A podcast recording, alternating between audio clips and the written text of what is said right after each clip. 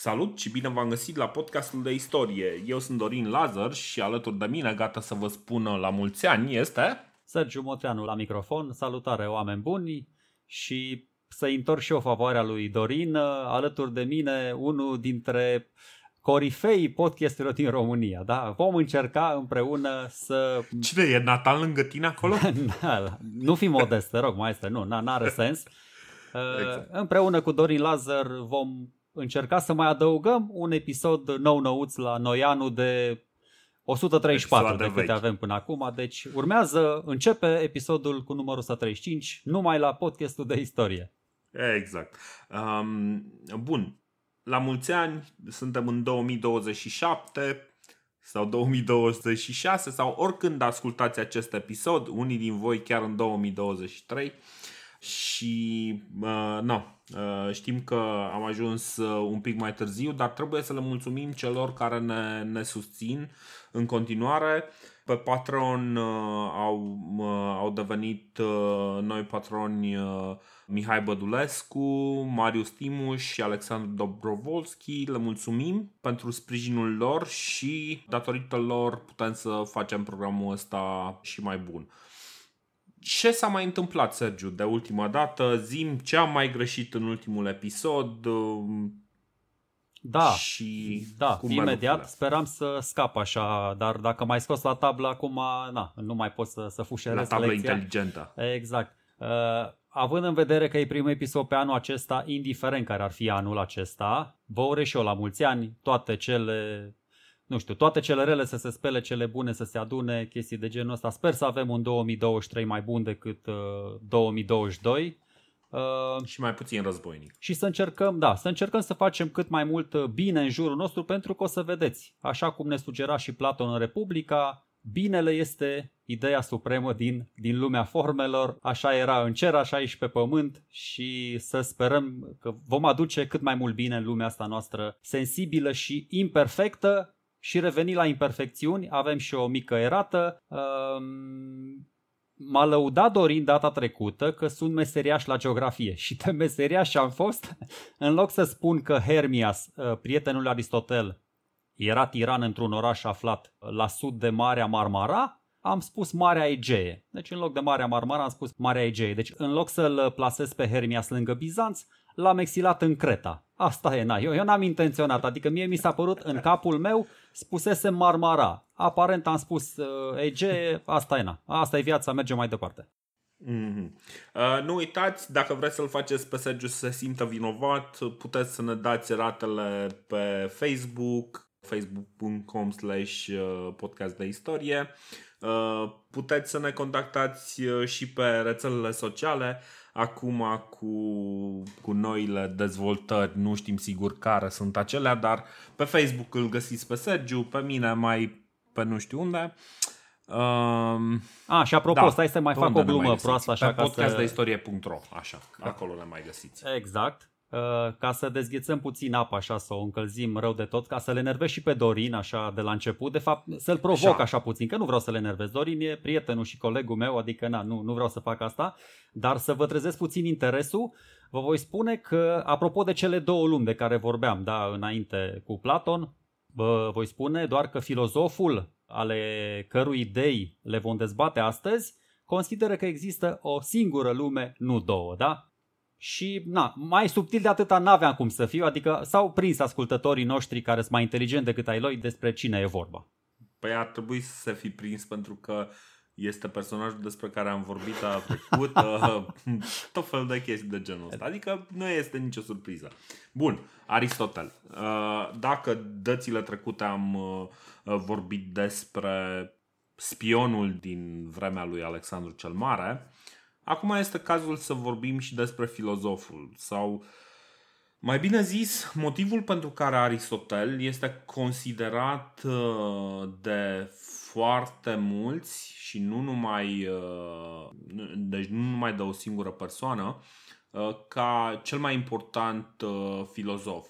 Cicero îi face ode legat de textele pe care le scrie, de înțelepciunea textelor lui, Uh, o să vedem că oameni de-a lungul istoriei de la de la cei mai importanți filozofi. Până la urmă, așa cum vorbeam despre Platon, că este un punct de referință și toată filozofia europeană este de fapt un comentariu la Platon, uh, problema este că acest comentariu este cumva făcut prin uh, gândirea logică a lui Aristotel. Este făcut prin capacitatea de analiză, folosindu-ne de practic de uneltele pe care ni le dă Aristotel. Aristotel este considerat de unii cel mai important filozof din toate timpurile și motivul o să-l vedem în discuția de astăzi. Acum, ca o treabă organizatorică, Uh, nu o să mai facem, așa cum am făcut la Platon, cumva, la Platon am încercat să fim nu chiar exhaustiv, pentru că probabil am putea să vorbim despre Platon într-una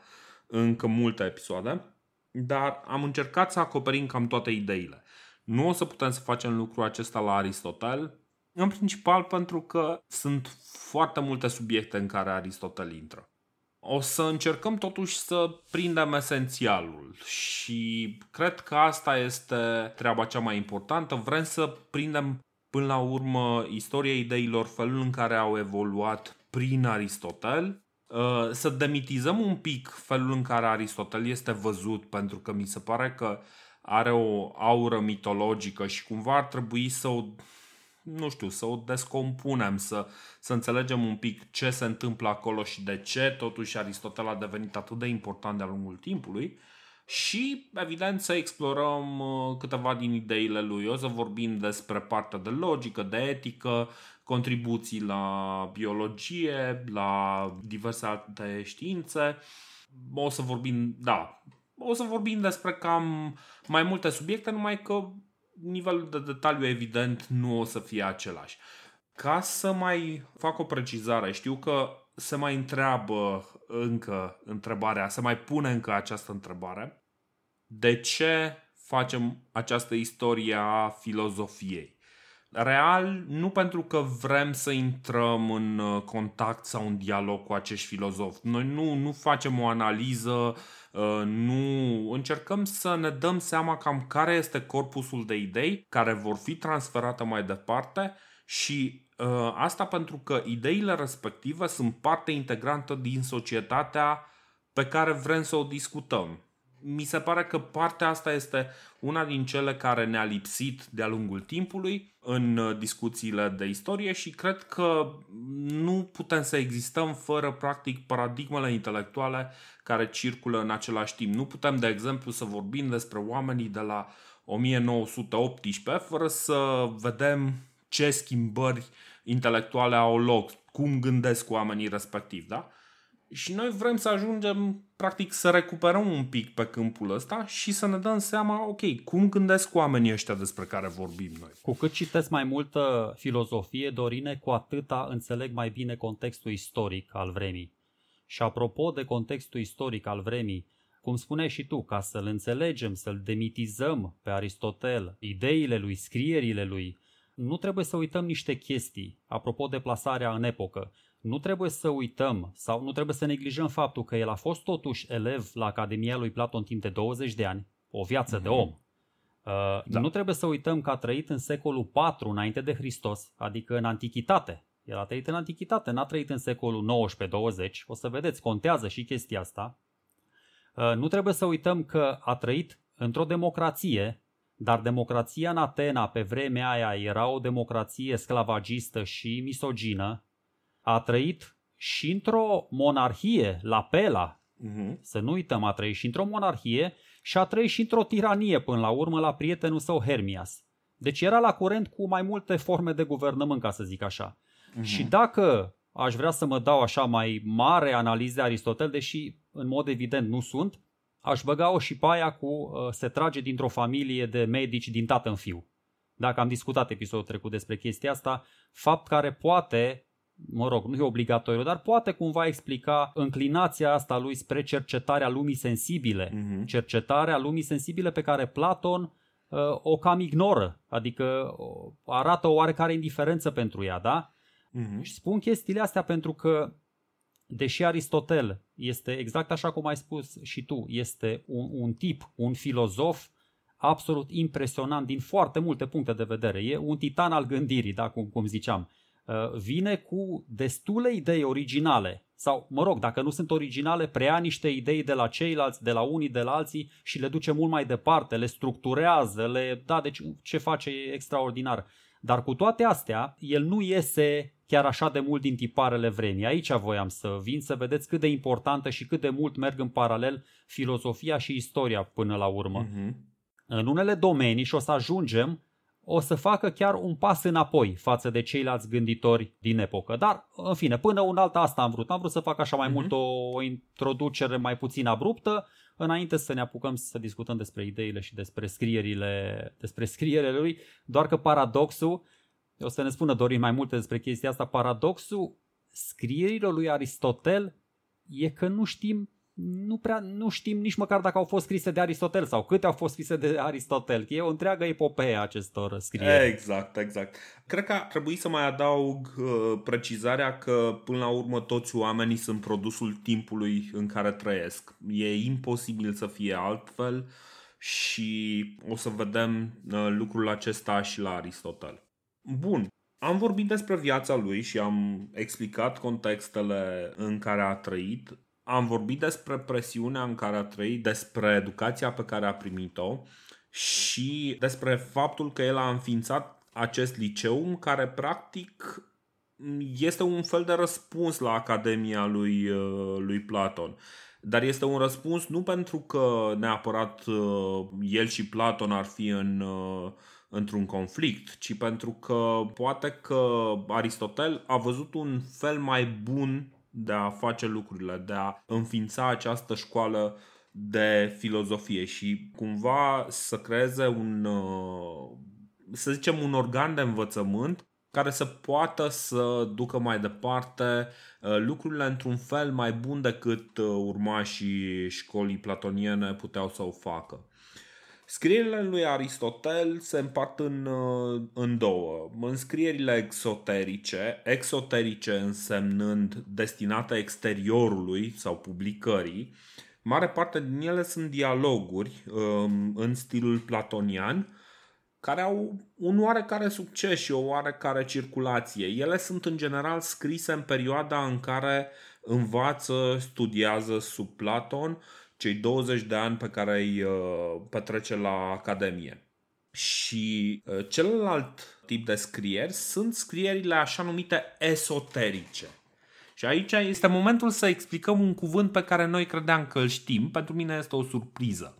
Scrierile ezoterice sunt practic nu sunt destinate publicării. Ele sunt de mai multe tipuri. Sunt ori notițe personale, ori prelegeri, ori cumva materiale pregătitoare pentru scrieri exoterice. Da? Deci în momentul în care eu, de exemplu, am uh, pregătit acest episod de podcast, mi-am luat un set de notițe. Dacă cineva nu ar veni să asculte podcastul nostru, ci ar da peste notițele mele, practic ar da peste notițele mele, peste textele mele ezoterice, da? În momentul în care ne auziți pe mine și pe Sergiu în podcast, acestea sunt practic texte publicate, da? Chiar dacă noi părem că suntem la fel de împiedicați și notițele personale și în vorbirea curentă, nu? Eu să știi da. că fac un efort din ce în ce mai susținut în ultima vreme ca notițele pe care mi le iau să fie exoterice, Dorin, adică să fie așa destinate publicului. Dacă cineva le citește, să vadă fraza mea flamboiantă și articulată și elocventă și așa mai departe. Nu reușesc de fiecare dată, dar îmi place să cred Uh, ascult până la urmă, ascult cu atenție ce vrei să spui, pentru că după aceea am și eu uh, mici semne de întrebare la adresa scrierilor care ne-au rămas uh, în urma lui Aristotel. Mm-hmm. No, deci uh, Plutarh spune despre Aristotel că a publicat dialoguri în care respinge ideea de existența formei binelui. Deci asta vorbim despre, despre scrierile exoterice. Uh, exoterice. Așa, o să trebuiască să încerc să pronunț acel X mult mai clar ca să se înțeleagă. Deci, vorbeam de, de Plutar. Deci, cumva, spune că în dialoguri respinge ideea de existența formei binelui și uh, practic și în formele exoterice și în formele ezoterice. La Cicero, Cicero de exemplu povestește foarte mult despre cât de frumos este felul în care se exprimă Aristotel. Pentru oricine intră în contact cu textele care au ajuns până la noi de la Aristotel, această afirmație este una șocantă pentru că, pentru că textele lui Aristotel nu sunt deloc plăcute, sunt chiar incredibil de neplăcute. Sunt absolut mizerabile. Aristotel scrie mai prost decât Traian, dacă vă vine să credeți. și, și de Traian nu știm decât că a scris o frază. Da, Sigur. Da. Așa. Uh, și da, deci cumva aceste scrieri exoterice uh, sunt, uh, cum ziceam, scrise în perioada aceea când era parte din uh, școala lui Platon. Ele chiar au existat, chiar au avut circulație în, uh, în epocă și mai târziu chiar au ajuns până la Cicero și poate chiar un pic mai departe. Sunt dialoguri care reiau temele dialogurilor platonice, le împrumută numele, politicele, banchetul, sofiștii, Menehenus, sunt uh, pomenite de diverse surse antice. Deci avem toate titlurile astea pomenite, referențiate, chiar sunt încercări de a strânge cumva ideile pe care încerca să le compileze, să le prezinte în dialoguri uh, Aristotel din ce spun alții despre textele respective, dar e foarte puțin material, după cum știți. Uh, bun, apropo de Cicero și de Plutar, că e o chestie interesantă aici, nu cred că mă înșel. Uh, uh-huh. Am citit, nu mai știu exact unde, dar era un site destul de respectabil, cred că pe Britanica parcă. Am citit exact ce ai spus tu, că Cicero spunea despre scrierile lui Aristotel că era un, un râu de aur lichid, exact așa spune, a river of liquid gold. Și asta... Păi da, e, e literă cu literă ce exact, a zis Cicero. Exact, bun, bun. Și asta cumva a dus la concluzia analiștilor, exegeților, că el, Aristotel, a avut scrieri mult mai artistice, mult mai melodioase, destinate publicului larg. Astea sub formă de dialog de care spui tu, mm-hmm. da? Mhm. Bun, mm-hmm. am căutat și eu. Ba, am căutat și o să văd ce zice Cicero, că știți că mie mi-e drag Cicero, am o săbiciune pentru el, dar, de fapt, nu Cicero a spus asta. Plutarh spune în viețile paralele despre Cicero că îl consideră pe Aristotel un râu de aur lichid. Deci pe Aristotel, nu scrierile lui. Și vă dau, vă trimit, adică vă dau cu link dacă doriți. Ca, mm-hmm. na. Deci, nu, nu, nu, de, e, e în regulă. Deci Plutarh spune chestia asta, iar despre dialogurile lui Platon spune că dacă Jupiter ar vorbi în limba oamenilor, ar folosi limbajul din aceste dialoguri, da? Și în fine, el spune, dar din nou, Plutar spune și despre Teofrastu mm. și despre Aristotel și despre Demostene, deci, în fine, nu e mare șmecherie ce zic eu aici, dar sunt din ce în ce mai multe semne de întrebare privitoare la scrierile lui Aristotel.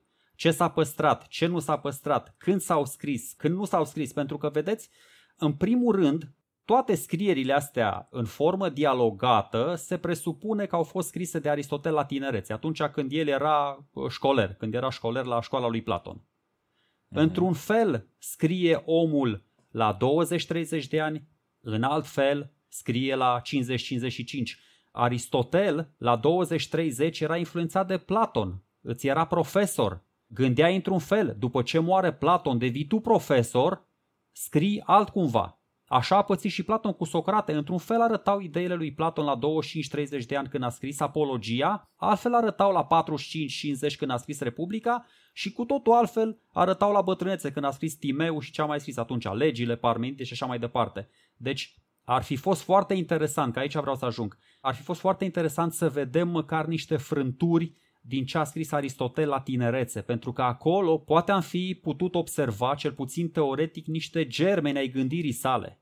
Uh-huh. Pentru că noi vedem, apropo de ce se întâmplă, uh, uh, operele lui Platon, am tot discutat, scrierile lui Platon, eu o să fiu tentat să fac de multe ori comparație între cei doi, uh, să-mi fie cu iertare, Operele lui Platon sunt mereu într-o continuă evoluție, rafinare, reanalizare, am discutat despre chestia asta. Operele lui Aristotel, cel puțin astea care ne-au rămas, foarte interesant, e, e foarte importantă nuanța asta. Operele lui Aristotel par a conține idei complet mature, idei complet fixate, care nu mai trebuie șlefuite, nu mai trebuie luate la pilă după aia, ori le înțelegi, ori nu le înțelegi. Mie așa mi se pare că sunt niște idei super închegate. Uh-huh, Alambicate uh-huh. ca naiba, recunosc, super obscure, mai obscure ca la Heraclit, dar super imoabile, ca să zic așa, adică ele parcă au fost scrise la maturitate de plină, sunt idei care nu mai suportă deloc schimbare. Uh-huh. La Platon e complet uh, altfel, e opus. Că Platon cumva scrie la tinerețe, la maturitate și la bătrânețe. Deci, na, uh-huh. am vrut să spun, uh, să, să spun și chestia asta corect. despre Aristotel. Uh, apropo de, de ce zice Cicero, ai, ai dreptate, uh, chestia aia cu acel râu de uh, râu de vorbă, nu știu cum să-i spun, uh, râu de aur uh, este acea, așa, curgere de aur este într-adevăr de la Plutarh. Ce spune Cicero este că cineva nu ar trebui să fie intimidat de obscuritățile din Aristotel. Corect. Scrierile lui cer de la, de la noi ceva mai mult și sunt bune prin stilul lor abundent și atractiv. El așa le numește, odată abundent și atractiv. Uh, Aristotel deci... spune despre scrierile sale că intenționat sunt greoaie pentru că noi nu trebuie, trebuie să depunem efort ca să ajungem, ca să înțelegem adevărurile universale, trebuie să depunem efort. Uh-huh. Nu mai e ca în zilele noastre, bă, intrăm pe Google și aflăm tot ce se întâmplă acolo sau pe Wikipedia. Bun, deci uh, revenind iarăși la, la această problemă, că poate am făcut paranteza un pic mai mare. Ideea este că dialogurile aristoteliene sunt făcute pentru publicare, ele sunt apreciate, sunt citite, sunt folosite, dar sunt iarăși cumva din partea de început a ceea ce face el. Adică se vede că ideile lui sunt poate mai degrabă, dialogurile lui sunt mai degrabă niște explorări. El încearcă, de exemplu, o structură originală pentru dialogurile respective și controlează mult mai, uh, mult mai pragmatic tot dialogul. Dacă ține minte de la Platon, la Platon cumva dialogul ieșea așa un pic din mat, că era, era foarte fluid, uh, foarte vaporos, așa, nu prea reușeai să-i prinzi forma tot timpul și câteodată uh, treaba asta îl face foarte obscur.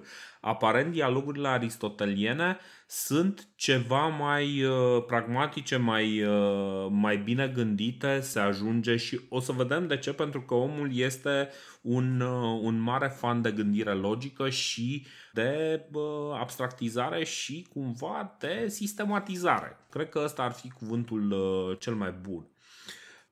Dar astea sunt scrierile exoterice. Problema cu ele este că ele nu au ajuns la noi. La noi au ajuns numai scrierile ezoterice prin ceea ce pare mai degrabă un fel de accident al istoriei. Scrierile ezoterice ale lui, uh, lui Aristotel, cum ziceam, nu erau menite publicării. Ele, de fapt, sunt lăsate drept moștenire școlii. Și acum cred că mi se pare foarte, foarte natural să vorbim un pic și despre ce se întâmplă, pentru că până la urmă soarta școlii peripatetice este cumva explicată și prin ceea ce se întâmplă cu textele lui Aristotel. Asta, asta de fapt, și te las imediat, asta de fapt este cea mai pregnantă deosebire, cea mai interesantă deosebire între scriere celor doi. În timp ce la Platon aproape toată opera sa care ne-a și rămas, deci toată opera se crede că este autentică, deci nu doar că ne-a rămas toată opera, dar e autentică, ei bine o să vedem la Aristotel sunt mult mai multe semne de întrebare despre cine a scris, ce a scris, când a scris, da, și ajungem aici la, la epopeea asta care, bă, deci scrierile lui Aristotel au o istorie, uite, revenim la istorie, deși vorbim de filozofie, au o istorie absolut fabuloasă, deci super zbuciumată, super ciudată, dacă mă întreb pe mine. Încă ceva, doar așa ca să îmi clarific poziția. Să știți că sunt mai degrabă un uh, platonist, nu? Platonician sau platonist. Deci, platonist. I-am uh, studiat pe cei doi, deci sunt mai degrabă un, uh, nu știu, un platonist decât un aristotelian. Adică sunt mai idealist așa ca structură interioară și o să vedeți puțin tel poate și din modul în care o să-l analizez pe, pe Aristotel. Dar uh, țineți minte că așa mă mai sucesc eu în timp, adică și despre Platon spuneam nasoale la început, când în relația aia cu sofiștii, și după aia m-am sucit și am spus, bă, fii atent ce meseriașe Platon și nu știu ce. Cel mai probabil până la sfârșitul episodului așa o să fac și cu Aristotel, deci... Da. Uh, da. Deci a, asta mi-amintește un pic și de relația ta cu Cezar, știi? Adică nu, nu, este, nu este ieșit din comun. Ceea ce este până la urmă și scopul. Dacă, știi cum e, dacă intri cu o idee preconcepută într-o discuție și ești cu o altă idee postconcepută, poate că este o discuție utilă. Bun, hai să, hai să vorbim ce se întâmplă. Școala peripatetică rămâne, rămâne activă și după ce moare Aristotel. Adică Aristotel, chiar dacă pleacă din uh, Atena, practic nu ia cheile școlii și dă foc la, la școală, că nu așa funcționează lucrurile. Evident, la nivel micro, putem să vedem ca o formă de învățământ în stare continuată, adică Aristotel nu a predat acolo vreme de 10 ani sau 15 ani cât a stat uh, acolo îmi scapă, îmi scapă cifra în momentul ăsta. Nu sunt foarte bun pentru cif- cu cifrele. El nu a predat uh, doar el la această școală și practic putem să vorbim de fapt de mai mulți oameni care au format această școală peripatetică. Da? Și această școală, evident, are și mm, oameni noi, oameni care se schimbă, unii care mai pleacă, unii care mai vin și tot așa. Teofrastus, de exemplu, este cel mai important urmaș al lui Aristotel și el este cel care coordonează școala după ce Aristotel uh, nu mai este prin zonă. Bun, în momentul în care Aristotel pleacă din Atena, textele lui exoterice, dialogurile, ele rămân în circulație. Textele lui, notițele, prelegerile pe care le avea, el le păstrează cu sine, după care, în momentul în care moare, cere ca ele să fie transferate către Teofrastus, cumva să rămână ca un fel de moștenire școlii peripatetice. Ce înseamnă chestia asta? Nu înseamnă că știința care este cuprinsă în aceste notițe, în aceste prelegeri, nu este deja cunoscută în interiorul școlii peripatetice. Astea sunt doar, să zicem, manualele, da?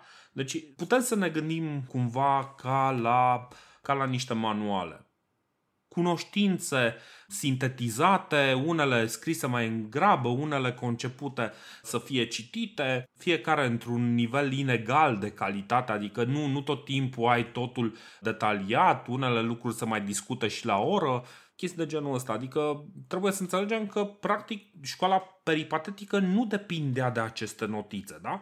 Deci, ele rămân cumva la Teofrastus și Teofrastus după aceea întâmpină diverse dificultăți și urmașul lui ar fi trebuit să fie un anume Neleus. Acesta, în loc să le păstreze la liceum, le duce însă la Skepsis și le lasă acolo descendenților lui, care descendenții lui nu sunt filozofi și nu au fost capabili să aprecieze valoarea textelor. Povestea asta, apropo, avem de la Strabon. Practic, e ceva de genul ăsta, a luat uh, caietele lui, uh, lui Aristotel, a zis, mm, ok, putem să ne descurcăm și fără ele, dar au valoare sentimentală, le-a dus la el la casa de la țară de la Skepsis și în momentul în care a murit le-a lăsat moștenirea descendenților lui, ceva de genul, bă, asta e ceva valoros, dar ăștia să uita, e o bucată de lemn, dă-o încolo, lasă-mă e, e o ciudat, băgăm în beci. E ciudat aici, adică, ok, până, sunt de acord și până acum n-am nicio obiecție, dar aici sunt niște semne de întrebare pe care mi le adresez. Uh-huh. Teofrastus moare. Da. Și dintr-un motiv care îmi scapă, scrierile lui Aristotel ajung la acest uh, Neleus. Neleus. Problema e că Neleus ăsta e cu skepsis, e din skepsis și e cu skepsis povestea asta. Problema e că urmașul lui Teofrastus la conducerea școlii peripatetice nu e Neleus. Neleus este doar un discipol oarecare. Da. Uh, urmașul mm-hmm. este Strato din Lampascus și el ar fi trebuit să moștenească scrierile care scrieri ar fi trebuit să rămână în cadrul școlii, copiate într-un infinite exemplare, ca să nu fie pierdute, pentru că dacă sunt pierdute, nu mai are, adică ăsta este uh, rolul școlii, ăsta a fost rolul oricărei instituții, nu știu, și mănăstirile, bisericile de mai târziu, bă, copiau în draci uh, informație. Da, dar... Relevantă uh... sau irelevantă pentru ei, era foarte relevantă chestia asta, că tu ai spus, era manualul lor de, de învățătură. E Cum? excelent ceea ce zici. E excelent pentru că pune, pune într-un, uh, într-un context mult mai bun. Uh, e, e întrebarea naturală. E ceva de genul, bă, dar cum au putut să-și dea seama? Adică s-au uitat la astea și au zis, bă, nu sunt importante. Știi de ce nu erau? Și nu sunt importante, pentru că real da, ok, a rămas, uh, i-a dat Teofrastus moștenirea lui Neleus în loc să dea lui uh, tipului ăsta care rămâne la conducerea școlii.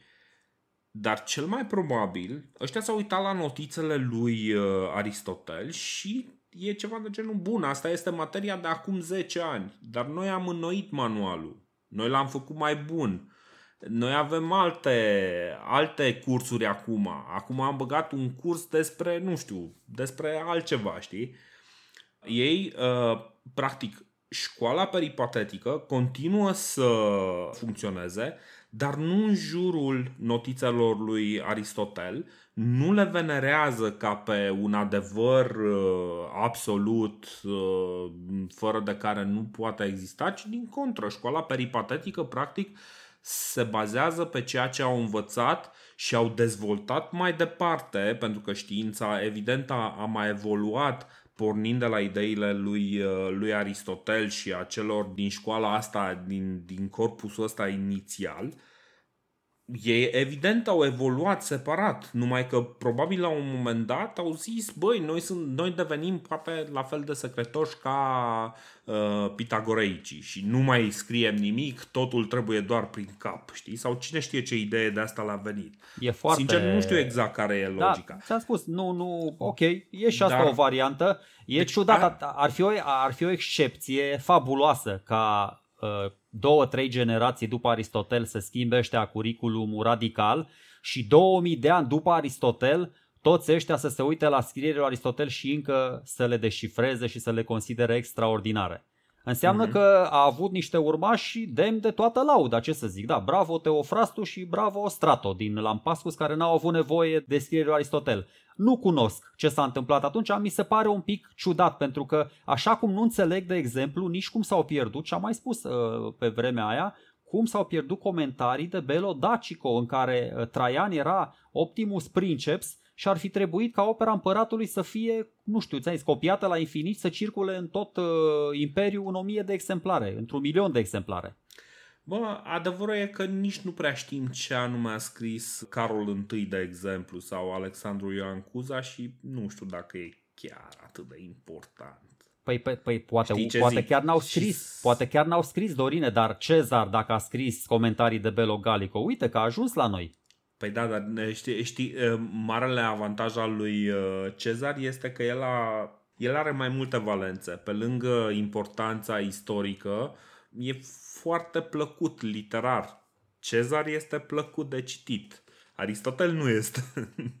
Te spun, așa cum poate și tu ai avut o oarecare reținere în momentul în care ai abordat textul lui Aristotel, poate și ăștia ți-au uitat peste notițele astea și zic, bă, dar moșul ăsta e... Adică, nu știu dacă îți mai amintești, dar poate ai avut și tu niște profesori de ăștia mai, uh, mai, să zicem, mai bătrâni așa și care uh, erau puțin uh, deconectați uh, de la univers și predau niște chestii pe care poate nici nu le înțelegeau și nu știu dacă m-aș uita peste notițele lor. Adică am avut niște profesori, mai ales la facultate, unii din ei excelenți, unii din ei, sincer, aș prefera să nu. Poate că nu, nu tot timpul ceea ce este aur acum a fost aur acum 100 de ani. Nu. Hai, hai să-ți spun un pic, că ți-am spus, mie Valoarea mi s-a părut... Diferă. Corect, corect. Ți-am spus, e foarte probabil să ai dreptate, nu, nu contest. Mie mi s-a părut dubios, în continuare mi se pare dubios și am găsit și o explicație. Hmm. Neleus ăla n-avea cum să ascundă și să le neaprecieze scrierile alea. Și îți spun ce explicație am găsit. Neleus le ascunde scrierii astea lui Aristotel și a lui Teofrastus le ascunde pentru a nu-i fi luate de Atalus I. Atalus I era atunci regele Pergamului care intenționa să facă fix pe vremea aia o bibliotecă super, super șmecheră în Pergam, să fie chiar mai mare decât biblioteca din Alexandria. Și deși, nu știu, mi se pare stupid că omul putea să le copieze mai întâi, nu știu, după aia să dea copiile la bibliotecă sau ceva, dacă ține așa de mult să, să aibă originalul, a decis să le ascundă acolo și nu știu ce s-a întâmplat mai departe, că o să vedem, ies la iveală 100-200 de ani mai târziu. Deci nu cred, ți-am spus, bă, Aristotel uh, cred că era influent și în epocă, Dorine. Nu cred că oamenii de după Aristotel s-au considerat atât de superior și atât de evoluați încât să nu mai aibă nevoie de scrierile lor. Atât, na. At- Singura problemă e că Atalus este undeva între 269, el s-a născut în 269 și a murit în 197. Păi atunci, și... da, păi atunci. Atunci au fost. Adică nu, nu știu sigur dacă, dacă este chiar contemporan. Uh, ba, ce da, zice Neleus. Strabon, e ce, co- ce e... zice Strabon este că urmașii lui Neleus în momentul în care au auzit că Atalus uh, vrea să umple biblioteca din uh, Pergamut, s-a decis să ascundă textele într-o pivniță. Exact. Da? Deci, dar el spune că urmașii lui, știi? Nu, nu, nu că Neleus, ci că urmașii lui. Sau poate Neleus le-a trimis acolo și, bă, nu știu, nepotul lui, cât Neleus încă era în viață, nepotul lui în momentul în care a auzit că vrea Atalus cărțile, a zis, bă, Neleus mi-a zis să am grijă de ele, așa că le bag în pivniță. Păi știi? bun, dar asta e, asta e o explicație cât de cât logică. Adică oamenii au fost nevoiți să dosească acele scrieri. Nu au considerat ei că sunt inutile și hai să scăpăm de ele. Ce spune Strabon este că nu le-au apreciat, că nu au fost capabili să aprecieze valoarea textelor, ceea ce e cu totul altceva.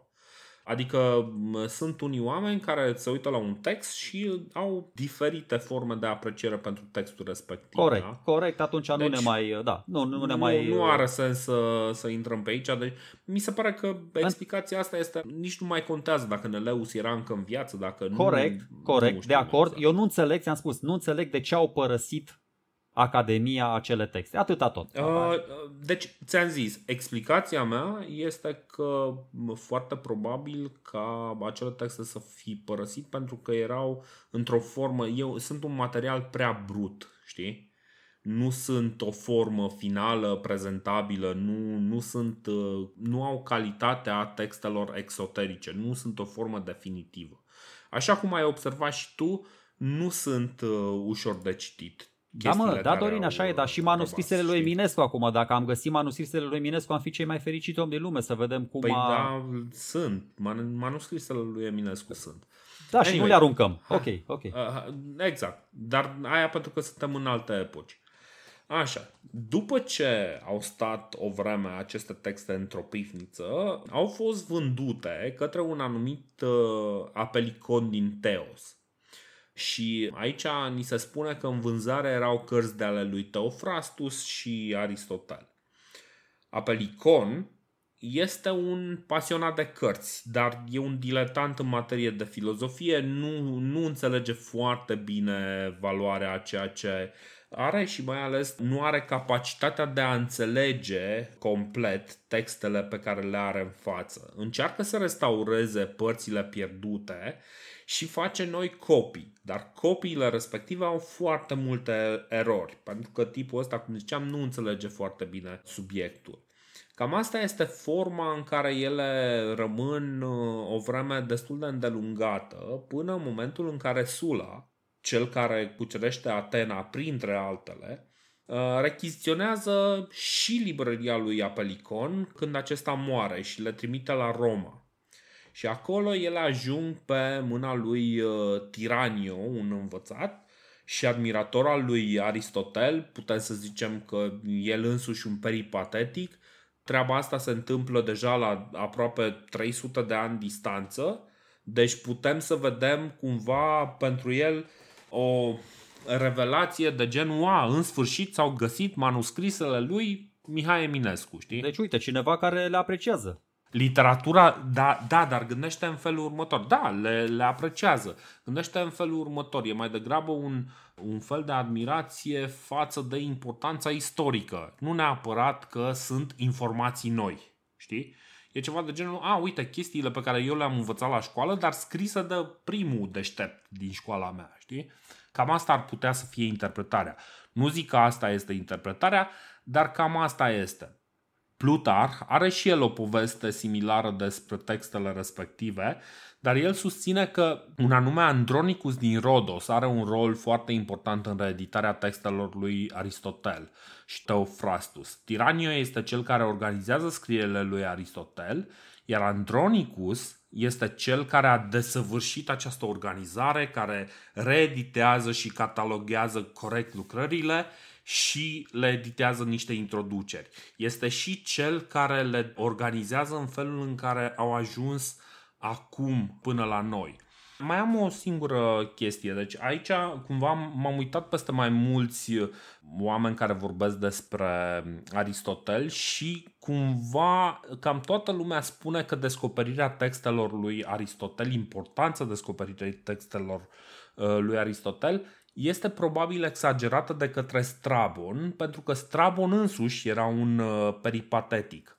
Aristotel era în momentul ăla cunoscut prin lucrările lui exoterice, notițele lui sunt importante, dar școala peripatetică avea încă mulți urmași, inclusiv la Roma, de exemplu în persoana lui, uh, lui Cicero, care el practic și-a luat informațiile respective pe altă cale și notițele sunt doar ceva de genul a, ce mișto, uite, avem și notițele lui, care sunt mai detaliate decât ce făceam noi la școala asta, știi? Deci ceva în genul ăsta.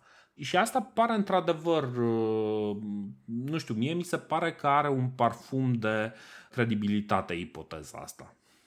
Bun, să spunem, ți-am spus, da, e oricum un mister, să ne mulțumim că au ajuns și astea care au ajuns, exoterice, ezoterice, irrelevant. spune poetul.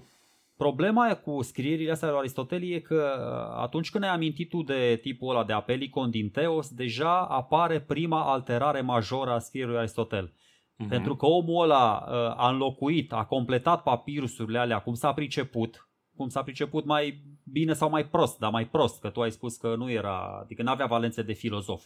Exact. Da? El a încercat cumva să umple spațiile alea, că fiind uh, papirusurile ținute în beci 150 de ani, 200 de ani, se mai uzează, da? Umezeală toate alea, până la urmă. E, e, tipul ăla este practic ca un programator și un tehnician IT vorbind despre filozofie, știi? Exact, ceva de genul ăsta. Mă rog, uh, să zicem că când ești colecționar cumva, când ești pasionat de carte veche, bă, trebuie să recunoști totuși valoarea unei cărți. Nu te duci acum cu, cu bocancii, da. cu bocancii în cartea aia și o modifici, o zgâri, că nu sună bine. Valoarea, da. Deci valoarea, în mod sigur, că tipul uh, este un pasionat de cărți, dar poate nu este capabil să înțeleagă pentru că este foarte greu. Deci dacă e, pot să iau metafizica tradusă de Andrei Cornea cu foarte multă grijă, apropo, pot să iau textul respectiv, să-l aduc și să citesc aici ceva și să ziceți că vorbesc bălmăjeli, știi? Adică și așa vorbesc bălmăjeli, dar dacă vorbesc și bălmăjelile lui, uh,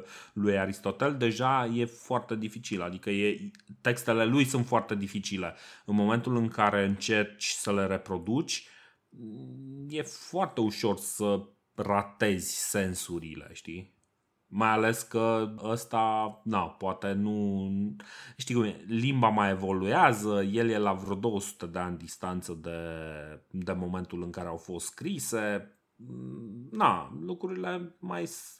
Na, Bun, mai atunci, atunci ca, să, ca să închei cu epopeea asta scrierii lui Aristotel, mai vin, mai vin prusacii în secolul XIX, așa cu încă o editare, o reeditare de fapt, dar, mm-hmm. foarte important, tot romanilor trebuie să le mulțumim pentru ceea ce a rămas astăzi din scrierea lui Aristotel.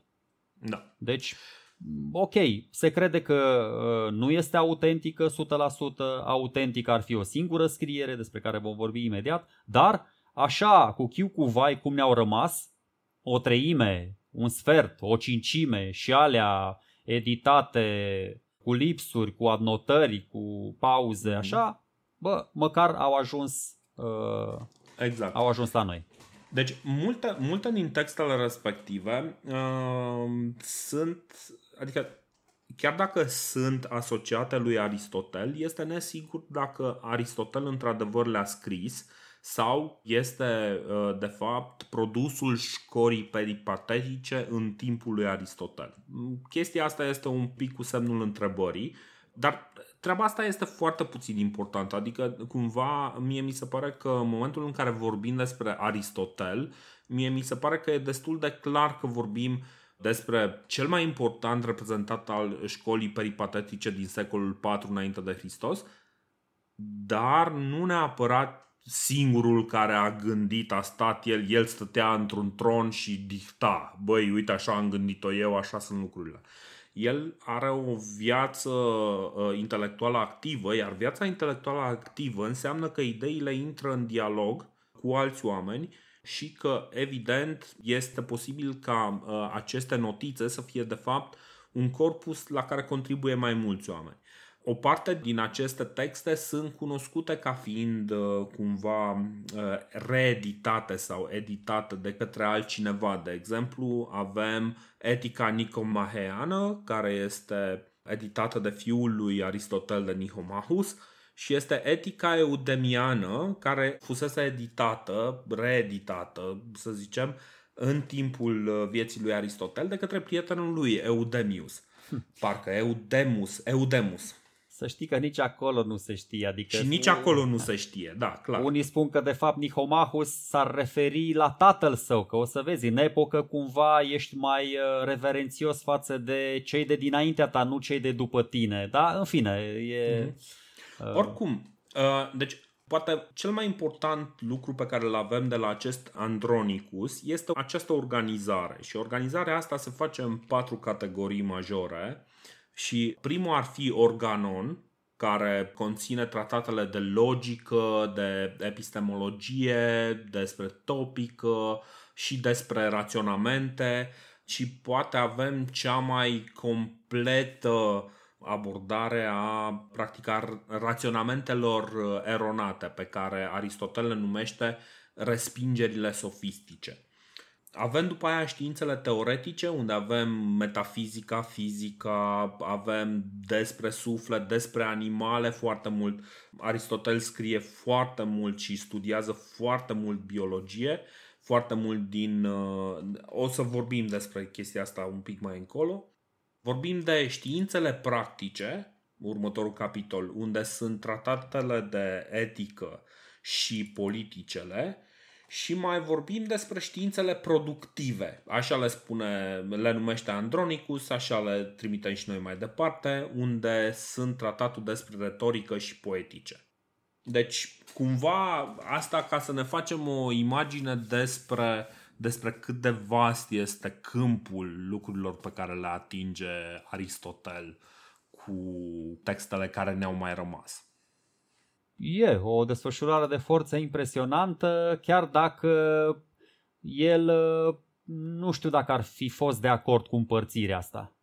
Păi, da, e foarte greu de El le numea filozofii chiar și fizica, chiar și metafizica, chiar și astronomia, prima, a doua, a treia fizică. Uh-huh. El nu considera logica uh, ca fiind o, o știință în sine, ci mai degrabă un instrument, adică acest organon, exact. acest instrument de a te descurca și a deșifra celelalte științe. Dar vorba ta, bă, gata, nu mai uh, intrăm așa mult în amănunt. Astea sunt scrierile și o să încercăm să vă spunem câte ceva din fiecare așa. Exact. Poate anecdota cea mai importantă este legată de metafizică, care, deși Aristotel este considerat părintele metafizicii, probabil, adică în mod sigur nu este numele pe care l-a folosit uh, Aristotel pentru ceea ce conținea acel tratat, el îi zicea filozofia primară și metafizică înseamnă pur și simplu că spune, ok, asta uh, se pune, deci cartea asta se pune după volumul de fizică, ceva de genul ăsta. Dar cumva are o logică și uh, după aceea cuvântul metafizică a luat o viață proprie și acum deja este o colecție de teme pe care le discută în mod uh, frecvent filozofia. Da? Deci uh, avem aici și originea cuvântului metafizică, chiar dacă nu este un cuvânt pe care l-a folosit Aristotel. La fel, Aristotel, cum ziceai și tu, nu folosește cuvântul logică. Da? El se gândește la raționamente, se gândește la la lucrurile astea, dar nu îi spune, nu îi acordă cuvântul logică. Și vorbind despre logică, hai să începem cu asta. Probabil subiectul meu favorit și dacă o să vorbesc un pic prea mult despre el să mă iertați, dar pentru mine ca programator logica, logica e o, o treabă foarte importantă și sincer a fost o adevărată revelație să văd cum practic din nimic odată cu Aristotel avem ceva care este nu știu, dar suficient de, de complet încât să rămână neschimbat vreme de mai bine de 2000 de ani. Aristotel pune practic bazele întregului raționament științific pe care îl folosim și acum. Kant spune despre Aristotel următorul lucru. Zice așa. Din cele mai vechi timpuri, logica a mers pe un drum sigur, lucru care poate fi înțeles din faptul că din vremea lui Aristotel nu a dat niciun pas înapoi. Ce e mai remarcabil despre logică e că până acum nimeni nu a putut să facă niciun pas înainte, deci pare un domeniu terminat și complet. Acum, Kant nu avea dreptate cu chestia asta că este un domeniu terminat. De fapt, chiar în epoca lui, de fapt mai târziu de Kant, George Bull o să ia și o să meargă mai departe, o să facă în sfârșit pasul acela mai departe. Dar ce spune Kant excelent și pune punctul este că vreme de două milenii treaba asta a fost nemișcată, neatinsă și este atât de bine gândită încât toate completările care s-au adus între timp sunt cel mult superficiale. Cam asta vrea să spună Kant acolo și cu chestia asta trebuie practic, asta ar trebui să ne dea de înțeles de ce este un, uh, un titan uh, Aristotel. Păi timp de aproape 2000 de ani, logica pe care o studiau toți învățații vremii era de fapt logica lui Aristotel, nu era logica în general, era logica lui Aristotel. Exact, Acest exact. instrument. Pe vremea lui Aristotel, logica venea de la logos. Logosul însemna altceva la greș pe vremea, însemna cuvânt, însemna rațiune, nu mai intru acum în amănunte. Deci nu avea cum să... Logica asta aristotelică, o să vedeți, ce încearcă el să facă? Încearcă să aprofundeze, să analizeze, să înțeleagă legile gândirii. Mm-hmm. Ceea ce este imens. Este imens. Că de aia are și niște scrieri numite analitica. Analitica prima, exact. analitica secunda, dar de la analiză. Deci analizează aceste legi ale gândirii. Asta face logica și bă, nu vreau să exagerez acum, și eu uh, am niște idei despre logica asta. Fără Aristotel, eu cu Dorin, de exemplu, acum nu ne-am fi înțeles atât de bine vorbind unul cu celălalt. Adică ce vreau să spun? Aristotel a avut un rol esențial în faptul că noi acum putem să purtăm o discuție, putem să da, conversăm articulat, argumentat uh, și argumentele pe care le aduc eu sunt înțelese de, de voi, de cei care ne ascultați. Interpretările pe care le facem sunt înțelese de cei care ne ascultă. Noțiunile, uh, conexiunile dintre ele, toate astea au fost definite și uniformizate de către Aristotel. O să vedeți, o să vedeți cât de tare e. Bine, deci asta evident la nivel teoretic. Deci din punct de vedere teoretic nu am fi putut avea o discuție uh, de genul ăsta. Deci mie mi se pare chestia asta, introducerea cea mai, uh, cea mai importantă.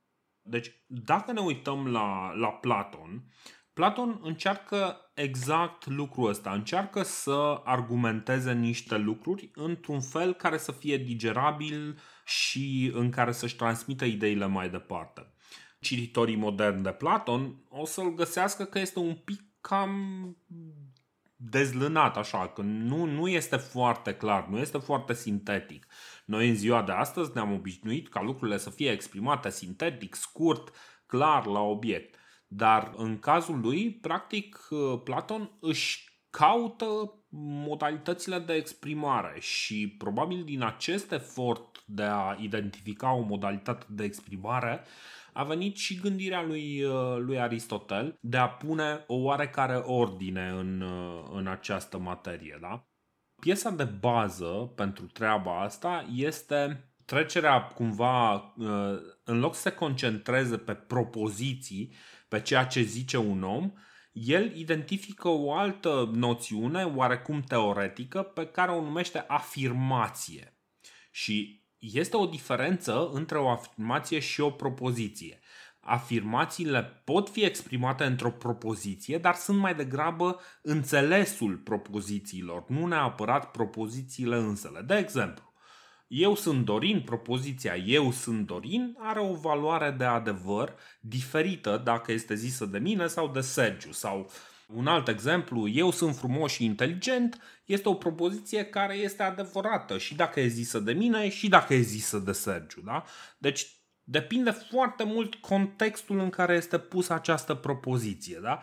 Deci în felul acesta, ce încearcă Aristotel este să ajungă la, ok, tu ai spus cuvintele astea, dar ele ce înseamnă cu adevărat? Și încearcă să sintetizeze această afirmație, chiar dacă el în momentul respectiv nu are aparatul matematic, da?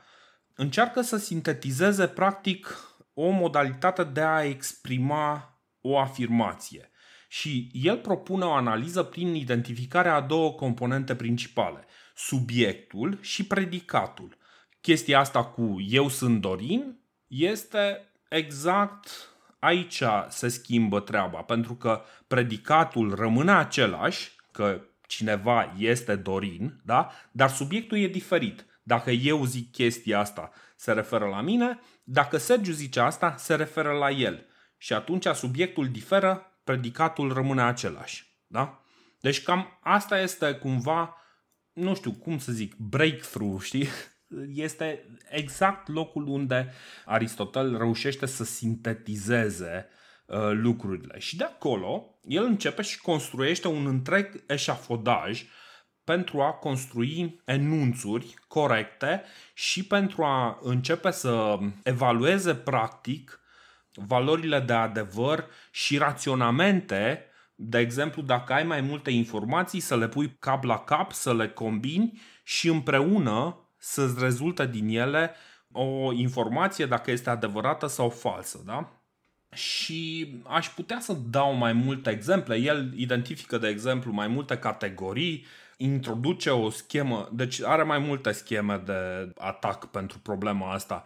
Fie introduce o schemă bazată pe categorii, și acolo cumva se referă la vreo 15 categorii și explică că, băi, ok, categoriile pot fi foarte multe uh, și există o mulțime de clasificări pentru categoriile respective, dar găsește și o schemă o să mă uh, refer eu, o să mă refer eu la cele 10 categorii, sunt 10, dar uh-huh. uh, vreau să lucrez cu materialul clientului, să vedeți cum începe organonul ăsta, categoriile. Așa, hai, hai, cel mai bine, uite. Uh, uite așa, începe foarte abrupt, isteț. Zice așa, ce sunt omonimele? Lucrurile pe care le numim omonime sunt cele care au doar numele comun, iar definiția, adică substanța corespunzătoare numelui, este diferită.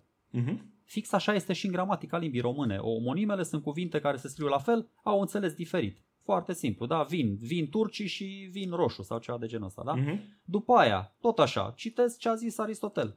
După aia urmează sinonimele la care numele este comun și definiția, adică substanța corespunzătoare numelui e aceeași. Să zicem, să zicem, bun. Și după aia urmează paronimele pe același uh, principiu. Stai să vedem un pic, un pic, un pic, un pic, așa. Bă, aici exemplele pe care le dă Aristotel sunt destul de greu de înțeles. Da. Uh, nu e foarte logic, adică nu e logica pe care o înțeleg eu. Na, o mai fi evoluat și logica în 2000 de ani. Așa, deci, haideți să vă spun ce exemple de, de Aristotel, fabuloase. El spune că bărbatul și boul sunt animale. As both a man and an ox are animal, da? Pentru că intră în aceeași categorie de animal, diferită în mod logic de numele comun. Iar definiția uh-huh. substanței e aceeași din moment ce un om oferă motivul de a fi animal, motiv care e în ambele categorii. Poftim? Deci așa e, bun, nu spun că așa e toată logica lui Aristotel, dar o să vă mai... Uh, deci așa scrie, în felul ăsta mm-hmm. scrie Aristotel. Și uh, haideți să vă citesc doar câteva capitole. La categorii, la prima carte, capitolul 1 așa se numește, omonime, sinonime, paronime. După aia, capitolul 2 se discută despre diviziunea logică între lucruri și atributele lor. După aia, la capitolul 3 se discută despre ce se discută aici? Despre subiect și predicat, cum ai spus și tu. După aia, despre substanță, despre cantitate, despre relație, despre proprietate și calitate, despre acțiune, toate astea. Pentru că sunt, de fapt, Aristotel identifică 10 categorii prin care se poate ajunge la esența lucrului. Foarte important. Logica asta nu e așa, vine din neant. Are și o, o aplicabilitate practică. Clar. Și prin logica asta putem să ajungem, putem să înțelegem esența lucrului, da? El până la urmă caută ceea ce căuta și Platon, o lege a gândirii care să explice și realitatea. O lege a gândirii care să împace și rațiunea și simțurile. Dar mm-hmm. în mhm. timp ce Platon a venit cu cele două lumi pentru a explica chestia asta, Aristotel vine cu 10 categorii și o să vedeți că nu doar cu astea vine și cu alte lucruri. Substanța, ce este un lucru, cantitatea, da, cât de mare e, cât de greu, cât de lung e lucrul ăla, cantitatea, ă, calitatea, scuze, ce însușire are lucrul respectiv, mm-hmm. relația, în ce relație se află cu alte lucruri, locul, timpul, poziția, posesia, acțiunea și pasiunea. El le explică pe fiecare în parte și dă exemple, da, în ce poziție se află, ă, omul este înarmat, calul este potcovit la posesie, mm-hmm. acțiunea exercită o influență asupra cuiva sau asupra uh, a ceva, adică taie pe cineva. Deci Aristotel la acțiune spune, bă, taie pe cineva, arde pe cineva. Pasiunea e tăiat sau este ars. Deci toate chestiile astea pe care le spune Aristotel într-un mod destul de obscur uh, sunt cele 10 categorii prin care în așa văd oamenii mai deștepți ca mine, se poate ajunge până la urmă la esența lucrului. Poți să spui tot ce vrei despre lucrul ăla și după aceea, da, da. într-adevăr, ia fiecare categorie în parte, începe cu substanța, cu cantitatea, cu relația și le explică până mm-hmm. obosești, până îți deci, curge... Două lucruri aș adăuga peste ce ai zis tu, deci excelentă sinteza. Ce vreau să zic este că Aristotel însuși nu pretinde că lista e completă și, cum ziceam, că se mai găsește și la Platon astfel de clasificări. Dacă mai ține minte, Platon tot desfăcea în două, în două, în două, în două fiecare subiect și cumva categorizează fiecare discuție. Deci putem să vedem un fel de urmaș al lui uh, Platon din punctul ăsta de vedere. Și al doilea lucru este de ce scrie atât de complicat pentru că în momentul uh, respectiv Aristotel nu posedă un limbaj matematic sintetic. Îi este imposibil să exprime lucrurile alea și atunci el deci noi îi datorăm lui faptul că noi am putut să ne construim un uh, limbaj sintetic dar el nu are privilegiul ăsta. El practic dezbate propoziții, discursuri și o să vedem că mai târziu merge și discută, de exemplu, despre respingerile sofistice, unde el ia diverse erori de gândire, diverse erori de exprimare și folosind uneltele pe care le-am uh, amintit aici, practic desface și explică de ce sunt greșite acele afirmații, de ce sunt înșelătoare. Corect, corect. Și No, uh, deci... E un pic ciudat. E un pic ciudat pentru că el a făcut 20 de ani la Academia lui Platon și dacă nu știai matematică, dacă nu știai geometrie, nu aveai ce căuta în Academia lui Platon. Nu știu de ce nu are el instrumentele necesare matematice. Matematica de pe vremea lui Platon nu e, nu e matematica simbolică pe care o cunoaștem acum. Ei nu puteau, de exemplu,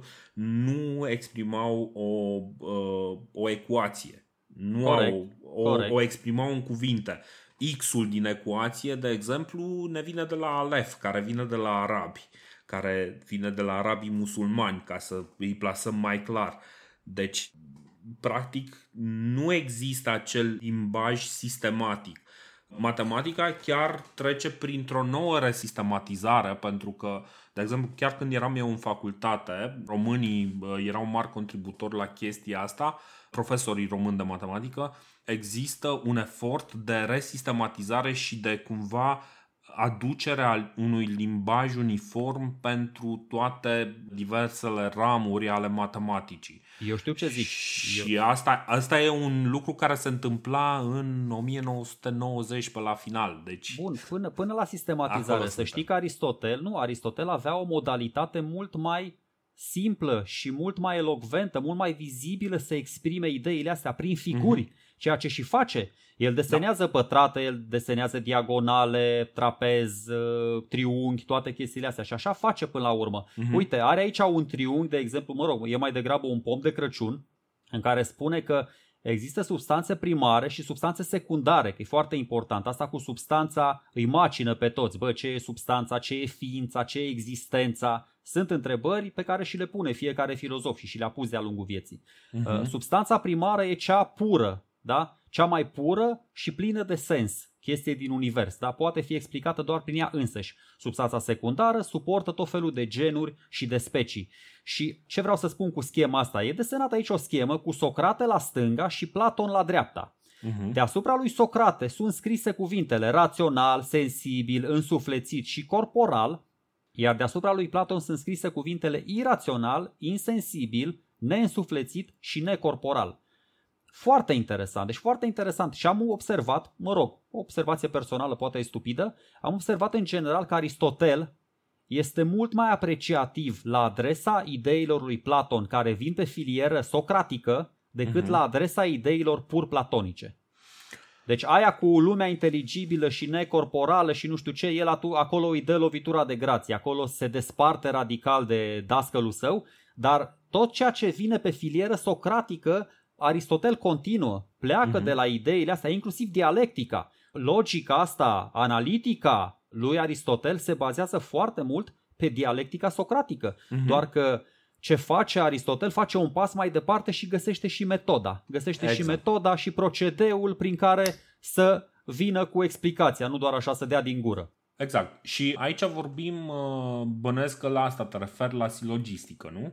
Până acolo, ajungem și la silogisme, până acolo, cartea a doua se referă la despre interpretare. Deci am rezolvat toate categoriile și acum ajunge unde ai ajuns și tu. Tipurile de propoziții. Studiază, bă, ce sunt propozițiile, ce, ce sunt judecățile, ce sunt raționamentele și care e valoarea lor de adevăr, cum ai spus și tu, dar uh-huh. el nu le judecă așa cu adevărat și fals, cum spui tu. El le judecă din punct de vedere calitativ și cantitativ, adică Bine, avem eu am simplificat da, pentru, da, da, da, da, da, da. pentru am înțeles. Am, da, da, da, nu. Spun acum, uite, eu citesc că, na, bă, când, când, nu ești, când nu ești în stare să înțelegi ce spune omul, îl citezi. Eu, eu nu fac decât să-l citez. Mm-hmm. Deci spune așa că din punct de vedere calitativ avem judecăți afirmative și judecăți negative. Adică, uite, toți grecii sunt albi sau nu toți grecii sunt albi.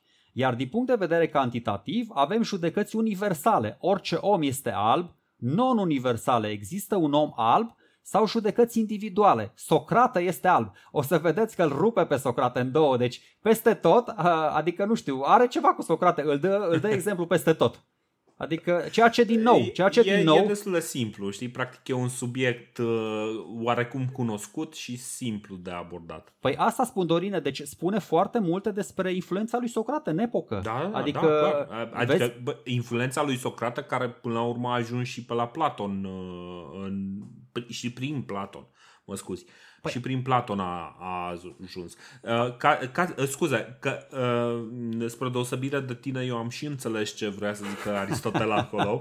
Uh, deci o să, o să explic un pic și poate, știu că poate mă grăbesc, dar nici nu aș vrea să fac din, uh, din podcast un uh, tratat de logică. O să dau niște lucruri care poate cineva care s-a familiarizat cu partea asta de matematică e iarăși familiar. Uh, silogistica lui, uh, lui Aristotel sau să zicem calea de a ajunge la, la deducții uh, se bazează pe patru tipuri de predicate simple. Ceva de genul toți A sunt B, niciun A nu e B, câțiva A sunt B, câțiva A nu sunt B. Două din ele sunt afirmative, două sunt negative, exact ce zicea Sergiu.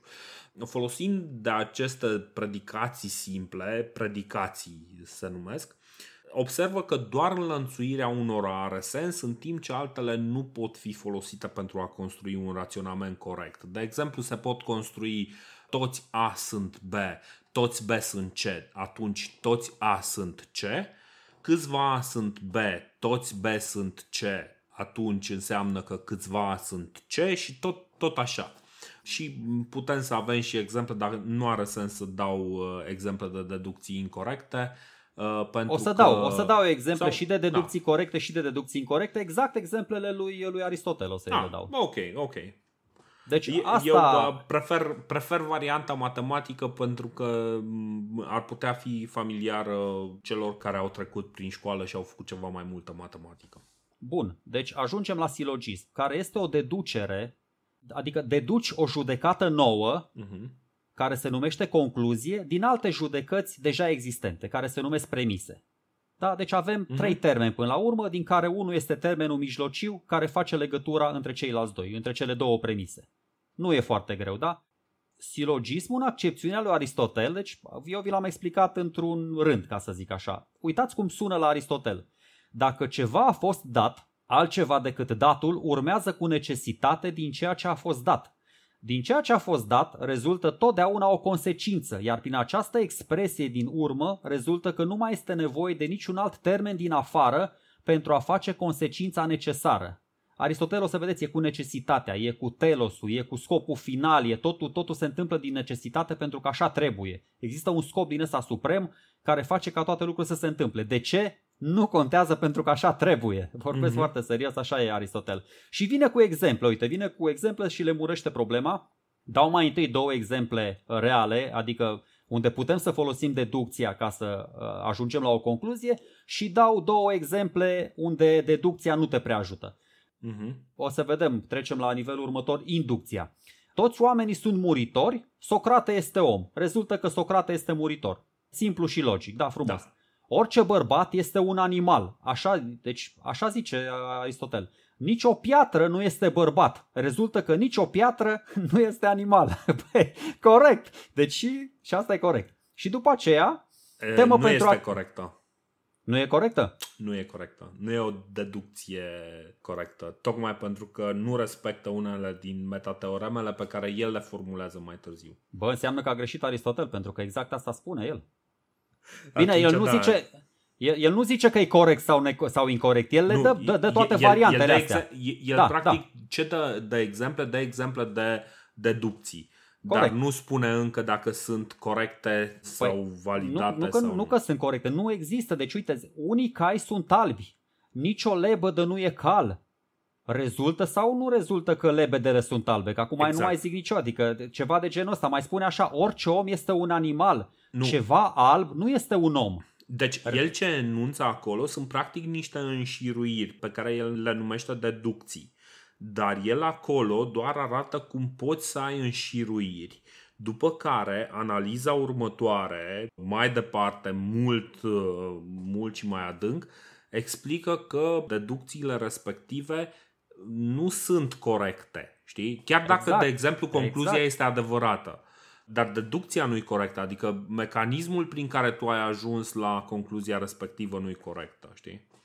Dar, ca să nu mergem, adică am putea să mai mergem și mai adânc, adică nu știu, dacă mai simți că vrei să mai continuăm în direcția asta, Nu, putem. nu. Vreau doar să spun care e diferența dintre deducție și inducție, pentru că, într-adevăr, sunt unele chestii. Silogismul asta înseamnă. Înseamnă un raționament deductiv Mhm. care e o trecere de la general la particular. Toți oamenii sunt muritori, Socrate este om, deci rezultă că și Socrate este muritor, da? De Da. la toți la unu. Asta face, adică poți să treci de la general la particular. Dar el își dă seama că în anumite situații e utilă și inducția.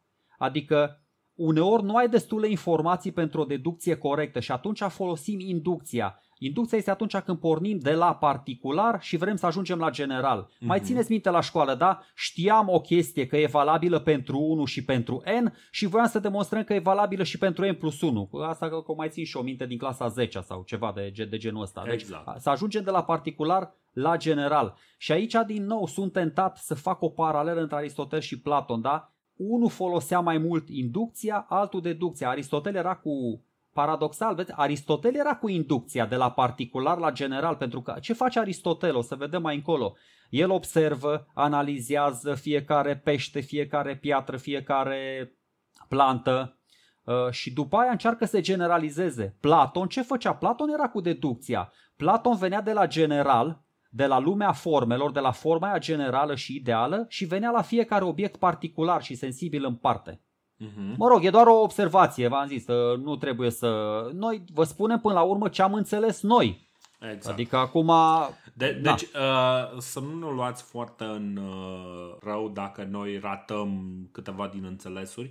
Este clar că noi aici nu facem o discuție pe logica lui Aristotel, ci încercăm să explicăm cam care sunt lucrurile pe care el le aduce.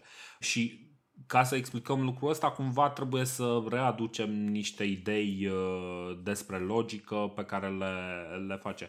Tot așa, uite, de exemplu, un lucru uh, important. Deci aici, practic, noi discutăm unelte și el își construiește uneltele respective.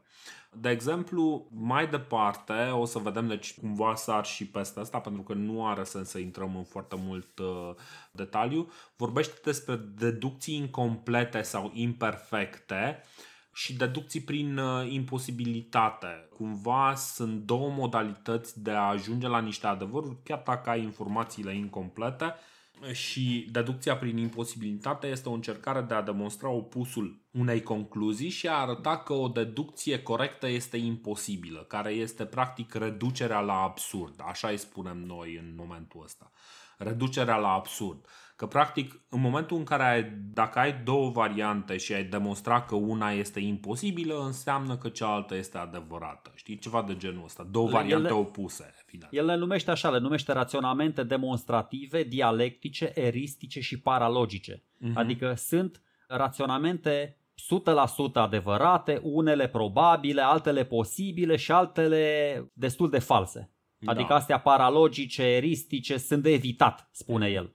Uh, aș mai... Zi, zi, scuze. scuze. Nu asta spun. Deci eram, uh, am trecut de analitica primă unde discută despre silogisme. Asta e cartea a cincea cu topica de care vă ziceam, da, raționamentele astea. Analitica secundă. La analitica secundă discută exact ce spuneai tu. Adică aici discută condițiile alea pe care trebuie să le îndeplinească orice raționament ca să fie considerat valid din punct de vedere logic și științific. Da? Adică pentru a fi numit demonstrație, încă niște chestii cu care vine Aristotel vine cu un limbaj pe care chiar dacă el nu-l stăpânea așa de bine atunci, ăla va rămâne până la în moș strămoși. Deci toate, da. toți termenii pe care îi folosește uh, Aristotel în logica, în analitica lui, ne rămân nou acum și îi folosim în continuare. Da, da, da, da, exact. Și ultima carte despre care am uh, înțeles că vrei să mai spui câte ceva, pot să zic și eu câte ceva despre respingele, respingerile sofistice cu care le dă la temelie sofiștilor, nu știu, n-am mai auzit, după Aristotel n-am mai auzit în istorie de sofiști, Platon se pare că n-a reușit să le...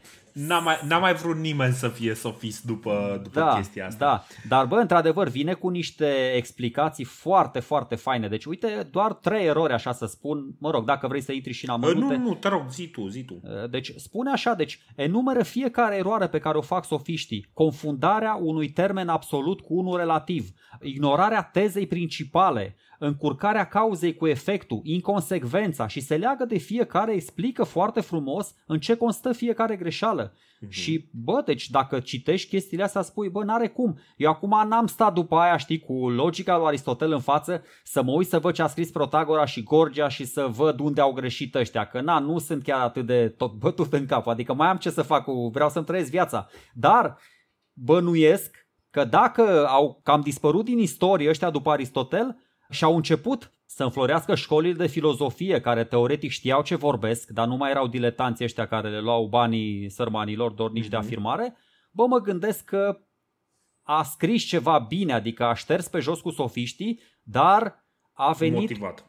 Da, exact, exact. Adică foarte argumentat și foarte apreciat în epocă. N-ai, n-ai cum să-l contrazici pe Aristotel la chestiile astea. Probabil cea mai faină chestie pe care o face e... Uh, deci, mie mi se pare uh, fascinant la Aristotel următorul lucru. El definește un aparat matematic pe care nu îl sintetizează în felul în care avem noi acum sintetizat, pentru că ar fi fost un efort prea mare, dar după aceea face ceea ce, din păcate, foarte mulți oameni de știință, chiar și moderni, nu sunt capabili să facă, adică să ia matematica respectivă și să o aplice.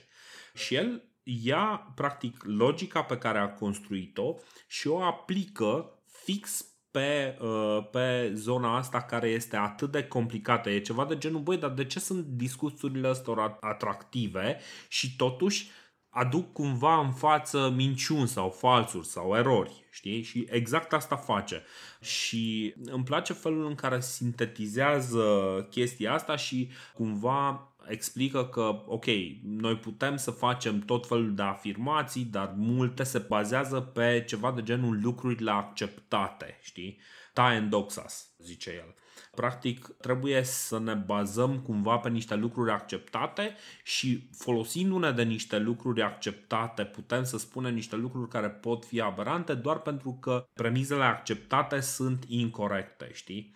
Ceva de genul explic aici și dacă ai dat exemple, o să dau și eu exemplu ăsta și după aia ne mutăm la etică.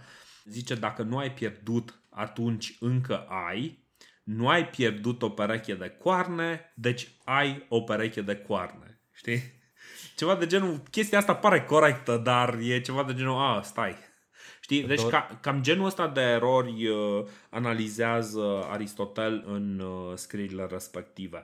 Mai important, felul în care analizează el erorile din discursuri, uh, de discurs, este și acum aproape neschimbat. Deci tot așa se studiază, tot cu logica, tot cu felul în care analizează și Aristotel aceste discursuri.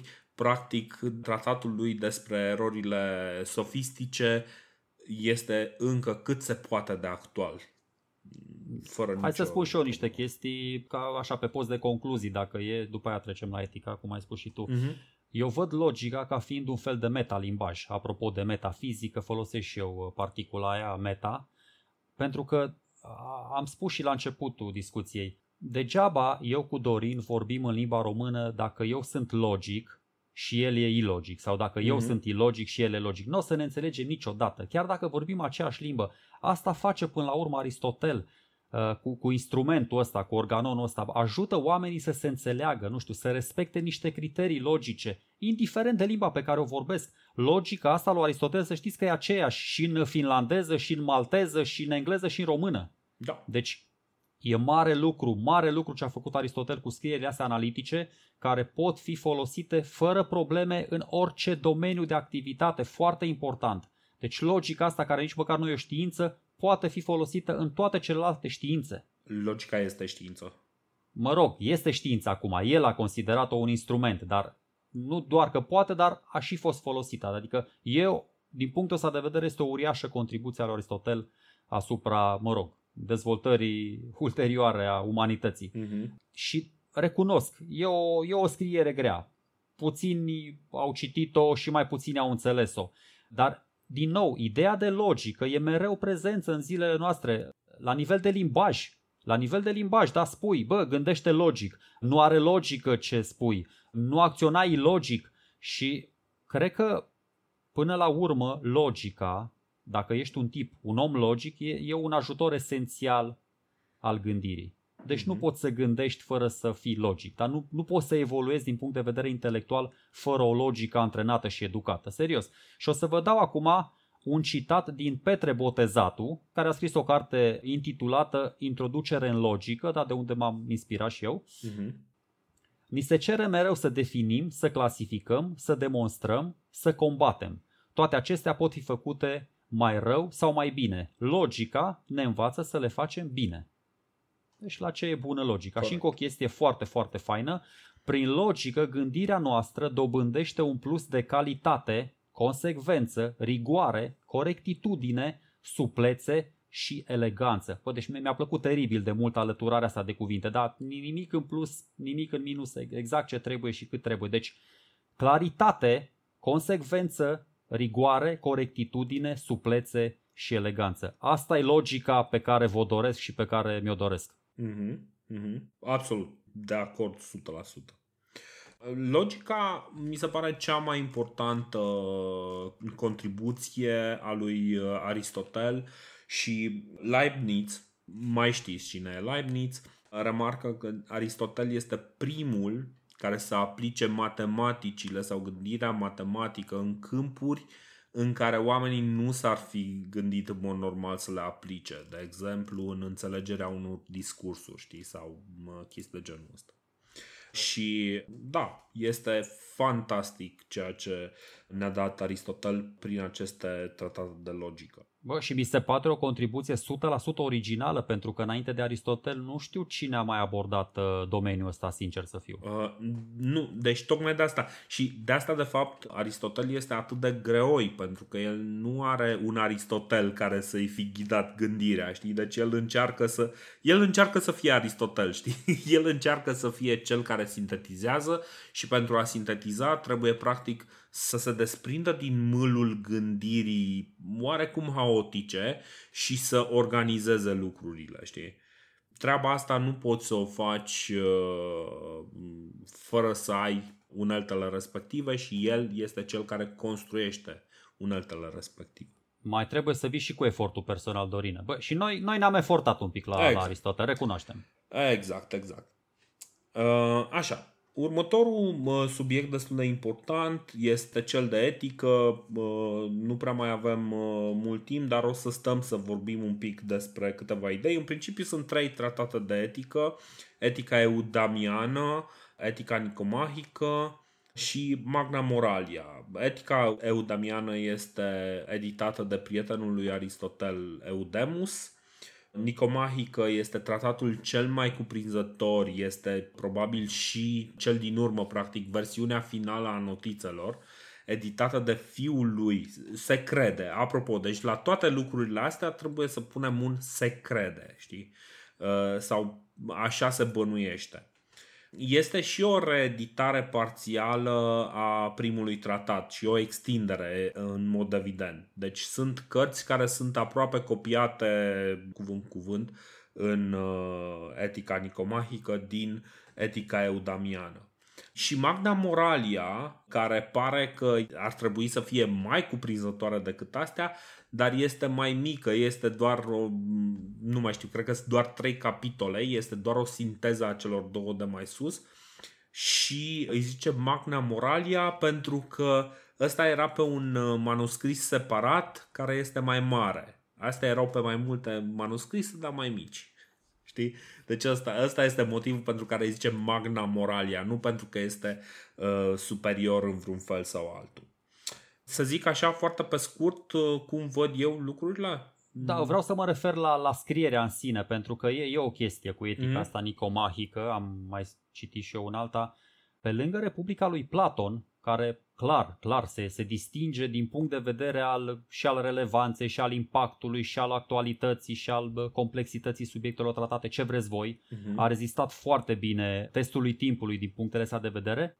Ei bine, pe lângă Republica lui Platon, etica lui Aristotel e singura scriere care, nu știu, din punct de vedere istoric și filozofic poate rivaliza cât de cât cu, cu Republica. Corect. Nu vreau acum să mă apuc să fac topuri sau ceva, dar de-a lungul timpului și dacă studiați, da, și când spun de-a lungul timpului mă refer din antichitate până în zilele noastre aproape.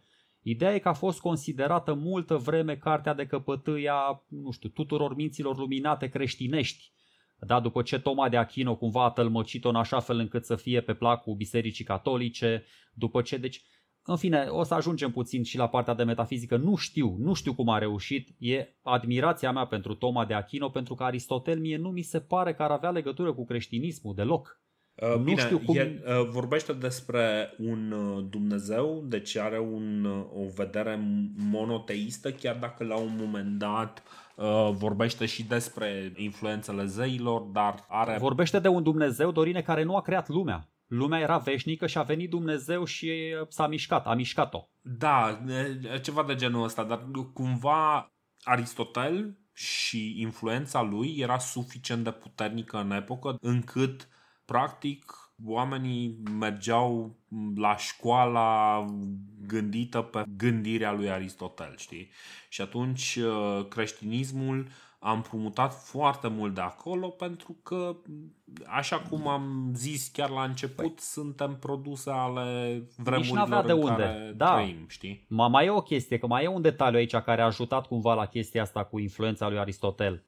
Chiar dacă operele lui Platon s-au păstrat până la urmă în întregime, ele au fost traduse mai târziu decât cele ale lui Aristotel. Uh-huh. Ține minte că pe vremea lui Cicero doar Timeus fusese tradusă în latină, da? Da. Deci etica lui Aristotel e acolo un top 2, nu știu, e oricum pe podium între cele mai influente cărți filozofice din toate timpurile. Este chiar mai influentă decât logica, pentru că limbajul folosit de Aristotel este cel mai exoteric, este cel mai pe înțelesul publicului larg. Adică mm-hmm. citești chestia asta, bă, și înțelegi doar să enumeri capitolele, cele 10 capitole, nu știu, coincidență sau nu, cele 10 capitole ale eticii coincid cu cele 10 capitole ale Republicii. O fi doar o coincidență. Doar să le enumăr și după aceea vorbim eventual despre 2, 3, 5 idei câte ne uh-huh, pricepem uh-huh. și noi mhm. acolo. În primul capitol vorbește despre fericire, fericirea, uh-huh. după aceea virtutea caracterului, precondițiile virtuții, la acțiuni voluntare, decizii, luarea deciziei, dorințe, virtuți, vicii, generozitate, prietenie, sinceritate, inteligență, chiar și despre rușine vorbește aici în capitolul 4, tot precondițiile, la 5 justiția, variațiile justiției, injustiția, decența, după aceea la 6 virtutea gândirii, la 7 slăbiciunea caracterului, la 8 prietenia, la 9 tot despre prietenie. Și la 10 despre plăcere, și cum să te raportezi corect la plăcere și aici cumva face trecerea Aristotel de la etică la partea politică, uh-huh. dar cam astea sunt subiectele pe care le tratează și sunt câteva idei foarte, foarte, mă rog, uh, valide și în zilele noastre. Da, da, da. Uh, deci Aristotel se bazează destul de mult uh, pe filozofia morală platonică, dar este primul care să sintetizeze un tratat dedicat eticii Republica fiind, adică poți să-l consider tratat de etică, dar nu tratează etica ca subiect separat. Deci cumva Aristotel se concentrează pe subiectul ăsta și încearcă să-l dea într-o formă care să nu fie cumva obscurată de părțile artistice dincolo de părerile lui că mesajul lui nu ar trebui să ajungă la oricine, uh, el totuși uh, sintetizează în mod inteligent uh, subiectele astea pentru a le prezenta celor care merită să primească această informație. Deci nu este atât de ocult textul, de asta zicea și Sergiu. Din câte am observat, acum o să zic părerea mea și uh, probabil o să mă contrazică Sergiu pentru că el are o afinitate și o aplecare mai bună către subiectele de genul ăsta. Mie mi se pare că ideea de bază a lui Aristotel este că, bine, deci începe de la faptul că sunt multe diferențe de opinie în legătură cu ce e cel mai bine pentru oameni și etica, uh, așa cum o definește el, încearcă să amelioreze situația. Când pune problema ce este binele, Aristotel nu caută o listă de lucruri care sunt bune. Presupune că o astfel de listă e destul de ușor de construit. Să ai prieteni, să ai parte de plăceri, să fii sănătos, să fii prețuit, să ai virtuți, precum curaj, măcar într-o oarecare măsură. Aristotel caută binele, cea mai înaltă treaptă a binelui, acel bine ideal pe care îl uh, căuta și Platon, care are trei caracteristici. Este dorit pentru el însuși, nu e dorit de dragul altui lucru bun și toate celelalte lucruri bune sunt dorite de dragul acestui bine superior. Și afirmă că toată lumea spune că fericirea, el îi spune eudaimonia, și viața bună sunt răspunsul pentru acest bine suprem. Și zice a fi fericit, adică a atinge acel eudaimon, este scopul suprem. Celelalte scopuri, sănătate, bogăție, alte resurse sunt secundare acestui scop suprem. Și în perspectiva asta, Aristotel se întreabă care e rolul unei ființe umane. Analizează un pic ființa umană, separă sufletul, mă rog, face el o analiză, dar în cele din urmă spune că binele omului trebuie să aibă de a face cu a fi un om și ceea ce face omul diferit de celelalte specii și anume a raționa. Adică rațiunea este ceea ce poate să-i aducă binele omului. Deci dacă folosim corect capacitatea de a raționa, trăim bine ca oameni. Deci, practic, ajunge la concluzia lui Platon că binele suprem are de-a face cu cunoașterea, cu înțelepciunea. Dar el mai adaugă ceva la, la lucrul ăsta. Spune că ceva de genul, pentru a face orice bine, trebuie să ai virtute și excelență. Știi? Deci cumva trebuie să... Doar rațiunea nu e suficientă. Știi? Deci e ceva de genul, ai nevoie de ceva mai mult. Ai nevoie de, nu știu, de toate celelalte valori, prieteni, avere, putere, toate lucrurile respective, pentru că altfel ești cumva handicapat, nu poți să atingi acea stare, acea cunoaștere, acea stare superioară de fericire, acea eudaimonia. Știi?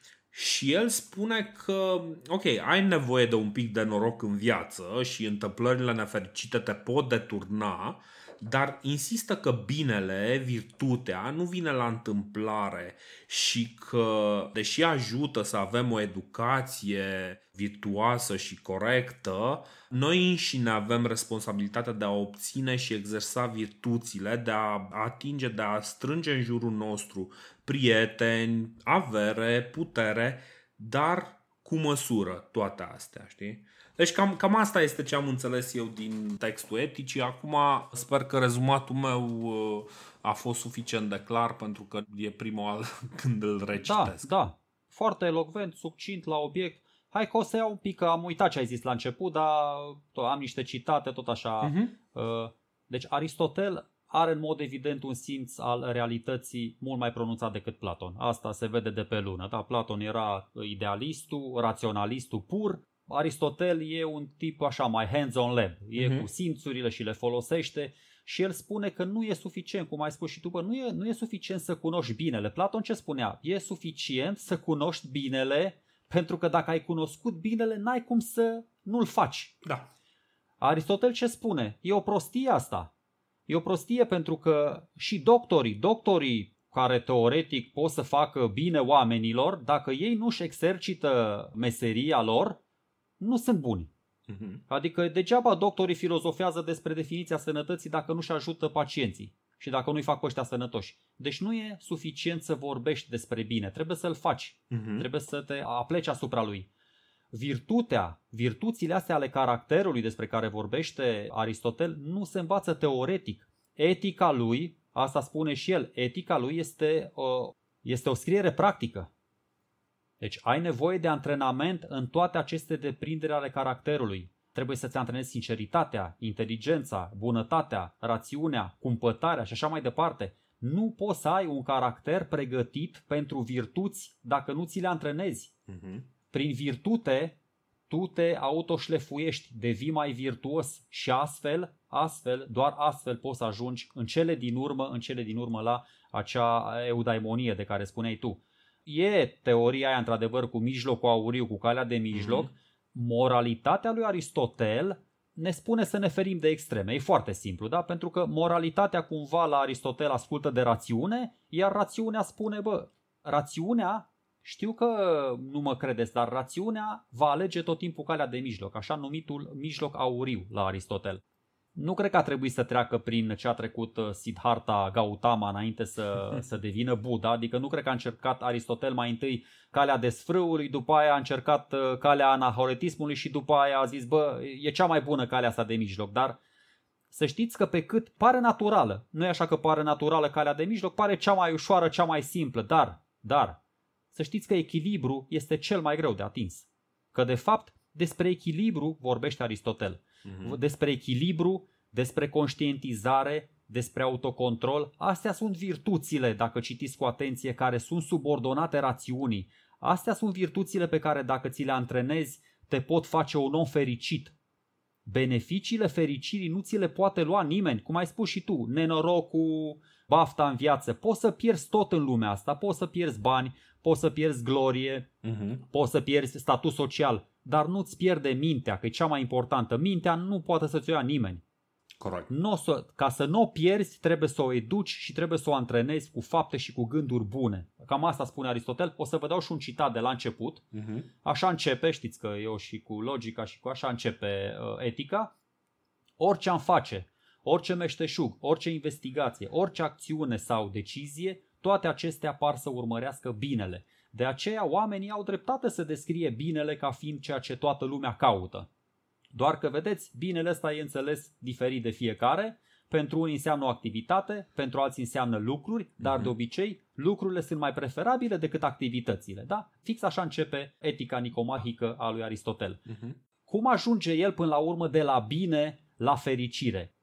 el spune așa, exact cum ai spus și tu, că e binele, e binele în sine, este aprecierea binelui și așa mai departe. Binele suprem pentru Aristotel este această eudaimonie. Mm-hmm. Pentru că nu doar că ne dorim să facem activități sau să posedăm lucrurile astea pentru a fi fericiți, dar el spune că ne dorim și fericirea în sine și avem dreptate. Că dacă am putea fi fericiți fără să achiziționăm nu știu câte lucruri, fără să ne poleim cu uh, valoare, fără să mergem, nu știu, să facem un alta. Dacă n-am putea să facem nimic și să fim fericiți, am dori, adică ne dorim fericirea și pentru ceea ce reprezintă în sine, dar ne dorim și alte lucruri sau obiecte sau activități care să ne facă fericiți. Mm-hmm. Mm-hmm. Și asta e chestia că cumva problema intervine atunci când încercăm ce înseamnă, bă, ce înseamnă fericirea pentru tine, pentru că nu pentru toți fericirea înseamnă același lucru. Și aici mie mi se pare că vine din nou Aristotel cu o sclipire. Nu știu, de geniu, de negeniu, dar vine cu o sclipire diferită de ceilalți. El spune așa, fericirea este atunci când fiecare dintre noi își exercită funcția cea mai nobilă, funcția esențială care îl deosebește de restul genurilor și speciilor. Apropo de genuri și de specii, putem să ne întoarcem la logică. Uh-huh. Deci, și care este această funcție supremă a oamenilor? Este rațiunea, gândirea, contemplarea. Uh-huh. Pietrele nu pot să gândească, animalele nu pot să gândească, da, animalele n-au facultatea asta a rațiunii, doar oamenii o au. Și dacă o au, bă, atunci e păcat să nu o folosească, ar trebui să o folosească. Și dacă tu îți folosești rațiunea asta și toate celelalte virtuți de care am spus cum trebuie, atunci este cel mai probabil că vei ajunge la fericire. Uh-huh. Telosul, telosul unei persoane este eudaimonia. Scopul unei persoane este fericirea. Asta este cea mai foarte, foarte, de, despre asta este vorba în etica lui Aristotel, foarte, foarte comprimat, despre cum să acumulăm la nivel de caracter virtuțile pentru a avea o viață fericită. Na. Uh-huh. Asta Corect. e tot. Cu noi, nu, și mai zici o chestie, adică fericită și cu noi, dar și cu cei din jurul nostru, pentru că în viziunea lui Aristotel, cumva omul este un animal social care e responsabil cumva și de fericirea celor din jurul lor. Aici mai vreau să mai o, o glumiță, o glumiță, pentru Sigur. că tot așa, am mai citit la unii și la... De fapt nu, e, e o demitizare. Am mai citit la unii și la alții, tot așa, citatul ăsta din Aristotel, îmi este prieten Platon, dar mai prieten îmi este adevărul. Și citind eu așa din etică, la capitolul 6 în virtutea gândirii, am dat peste un citat care semăna foarte mult cu acesta, doar că, da, seamănă, dar nu răsare. El spune așa, da, aici se referă la virtutea gândirii, da? Și se ia de prieteni. Spun așa, bă, prietenii care se folosesc de forme pentru a explica mult prea teoretic această lume, da? Uh-huh. Adică e clar că face o referire la Platon sau la alții care da la școala platonică care se folosește de forme pentru...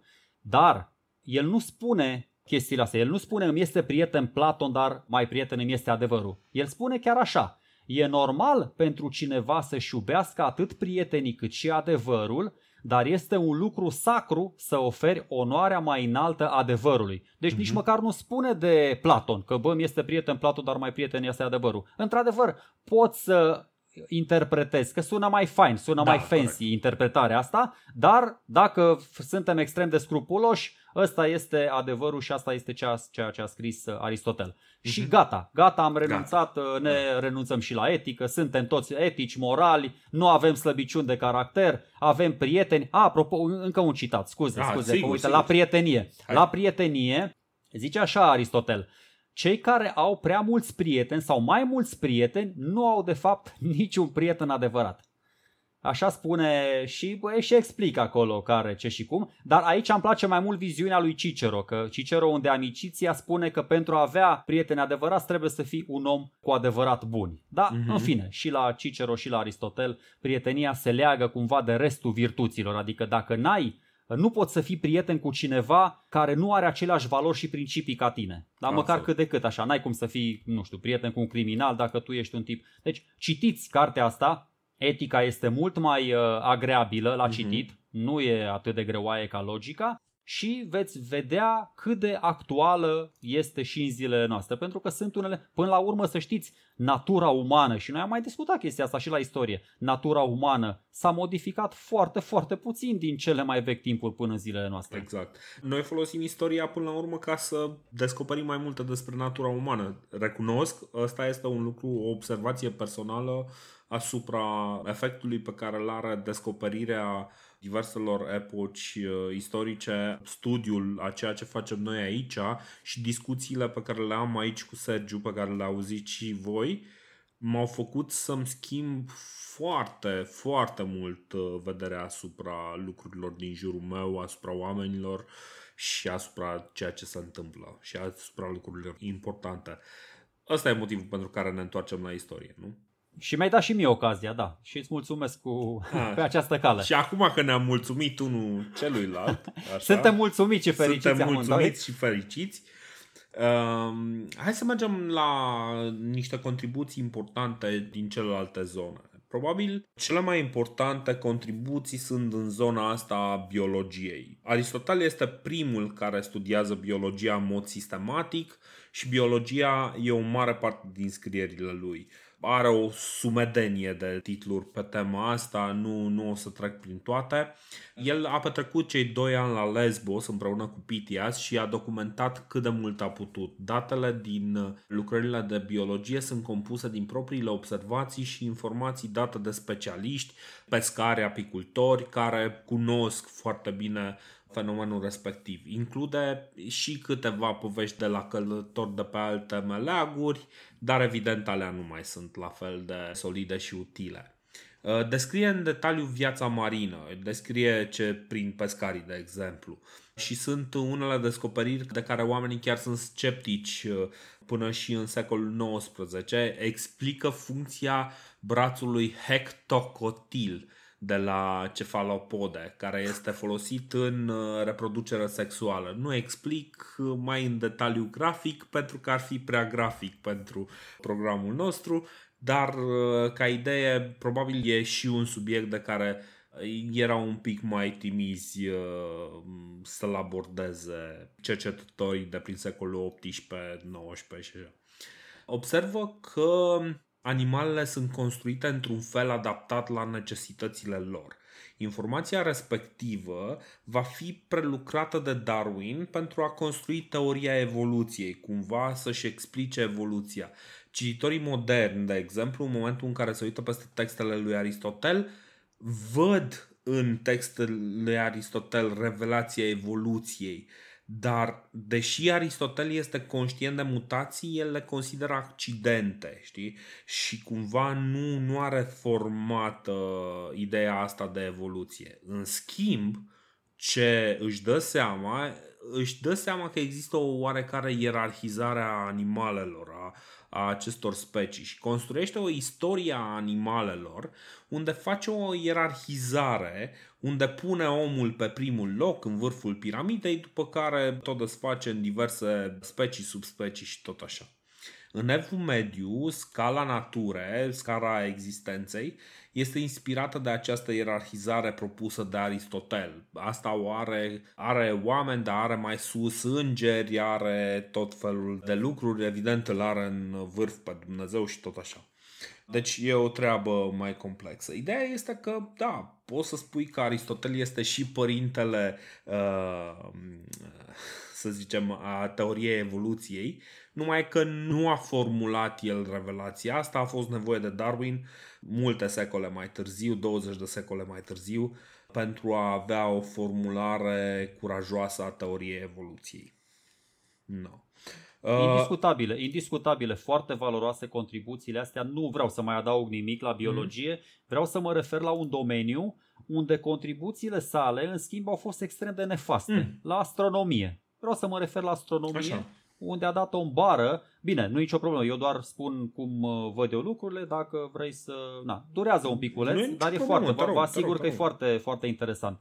Deci astronomia este de fapt a doua filosofie, dar metafizica a fost prima, uh-huh. astronomia a doua. O să ne întoarcem puțin poate și la metafizică. Și Aristotel zice aici că putem trage niște concluzii valide bazate pe observații. da, știm, adică observațiile astea la Aristotel se bazează pe simțuri, care simțuri, nu știu, se leagă prin anumite organe cu creierul, știm toate cum funcționează acum, da, vii, ai o concluzie, bă, chestia aia este roșie, e cald, e umed și așa mai departe. Uh, problema e că simțurile te mai și înșală. Adică atunci când ai obiectul pe care îl observi aproape de tine, aproape de simțurile mm-hmm. tale, poate că nu te înșeli. Ai impresia că e mai frig deși sunt 0 grade, dar oricum gândești cu minte, analizezi. Da, când uh, scoți mâna din apă rece, o bagi în apă caldă, ai impresia că e mai rece și așa mai departe. Dar ce facem? Ce facem atunci când creierul nu se poate baza pe aceste simțuri, pe aceste organe, pe ochi, pe piele, pe urechi, când vrea să emită niște concluzii despre lumea cerească, de exemplu, care nu e în jurul nostru. Uh-huh. Și aici facem cum face și Aristotel. Venim cu niște teorii științifico-fantastice. Deci Aristotel crede următoarele lucruri. Crede că Pământul și cosmosul sunt regiuni distincte. Adică avem o lume pământească sau sublunară uh-huh. care se întinde de la Pământ la Lună și care se supune unor reguli și avem o altă lume dincolo de lună care se supune altor reguli. Și o să vedeți care sunt regulile. Foarte interesant.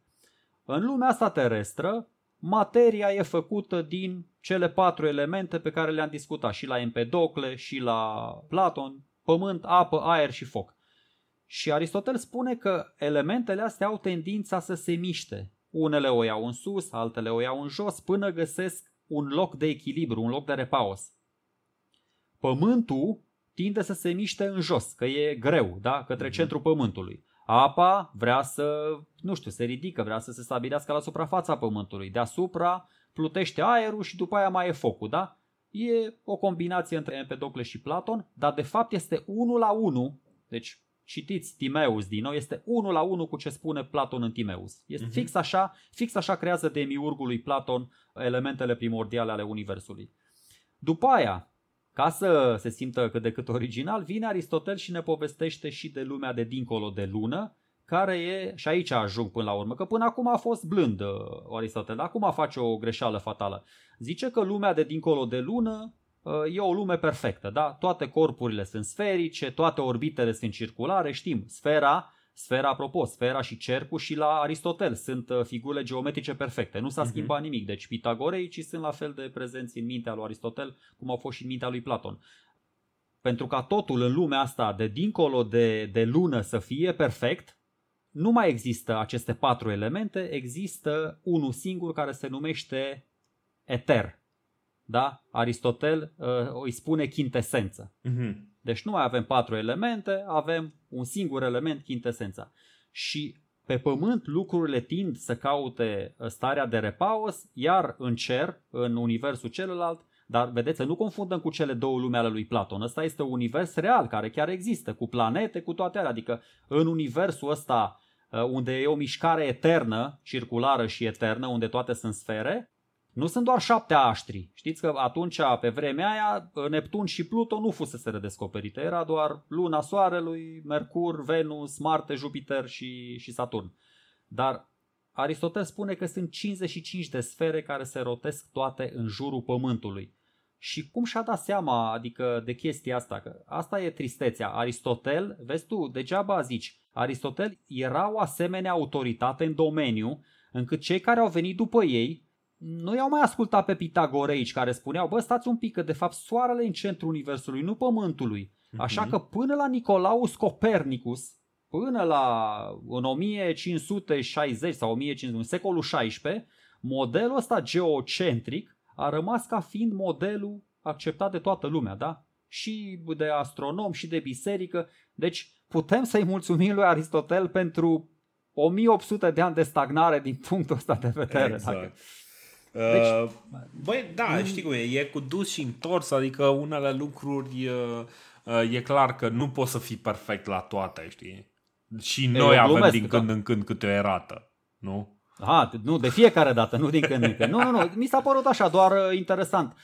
Deci, vă spun, în primul rând Aristotel nu există subiect pe care să nu-l trateze. Uh-huh. Nu există. Deci logică, etică, morală, filozofie, astronomie, fizică, Economie, metafizică. de exemplu. uite, și, a, și aici vreau să zic că în politice, Aristotel face o primă istorie a banilor. Și explicația asta mie mi se pare super, super utilă. Pentru că uneori și noi avem, chiar și în epoca asta, avem întrebări în legătură cu ce sunt banii și uh, mai ales în epoca asta pentru că acum avem criptomonede și tot felul de, de năzbâtii de genul ăsta. În politice, Aristotel, cum ziceam, face o primă istorie a banilor și zice în felul următor. Banii au început să fie folosiți pentru că oamenii au început să depindă unii de ceilalți, importând cele necesare și exportând surplusul. De dragul convenienței, oamenii s-au pus de acord în a folosi pentru schimb ceva ce este util și ușor de folosit, precum fierul și argintul. El susține că deși aranjamentele comunale ar, deci Uh, în economie și în contextul ăsta.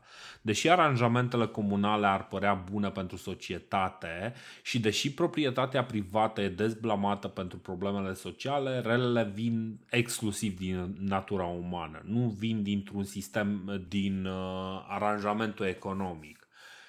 Și stai așa, zice, uh, el are, are niște opinii foarte proaste despre ăștia intermediarii la vânzare, oamenii care cumpără doar ca să revândă. Știi? Retailerii, să zicem așa.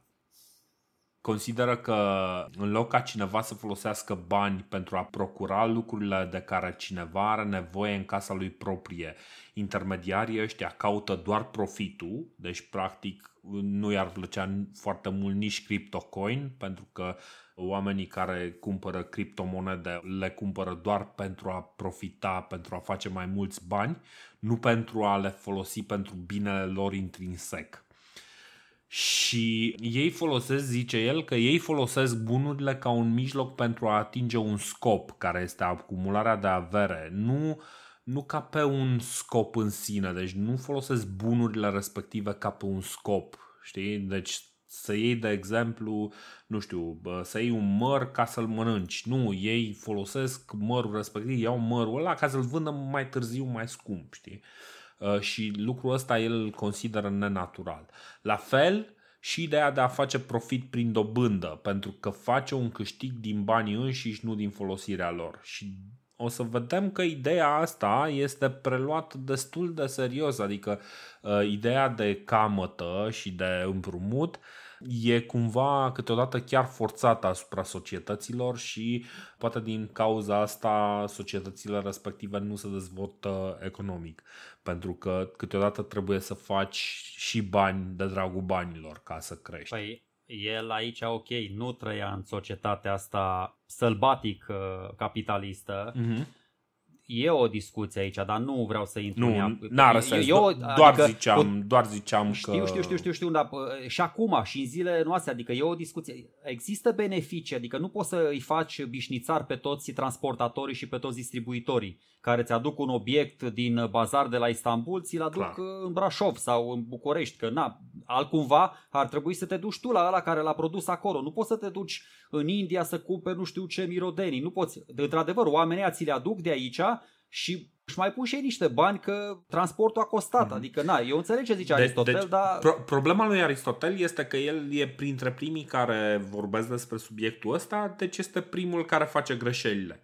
Da, Problema societății da. care urmează după este că îl idolatrizează pe... Și o să vorbim un pic și despre influența lui Aristotel asupra filozofiei, științelor și în general asupra societății mai târziu. Dar o să mai vreau să amintesc, înainte să vorbim de chestia asta, de un subiect. Rețineți așadar ideea că mai vreau să vorbesc despre un subiect foarte, foarte serios. Uh, femeile. Aristotel nu prea le are la suflet. Și e un pic ciudat, adică el e practic căsătorit cu prima femeie de știință, Pythias, da? recunoscută ca atare, adică contribuțiile ei sunt acolo prinse în uh, tratatele de biologie, deci nu îi neagă absolut nimeni uh, îi neagă, îi neagă contribuțiile, dar ele sunt acolo și cumva sunt destul de greu de negat. Dar viziunile lui asupra femeilor sunt foarte bizare.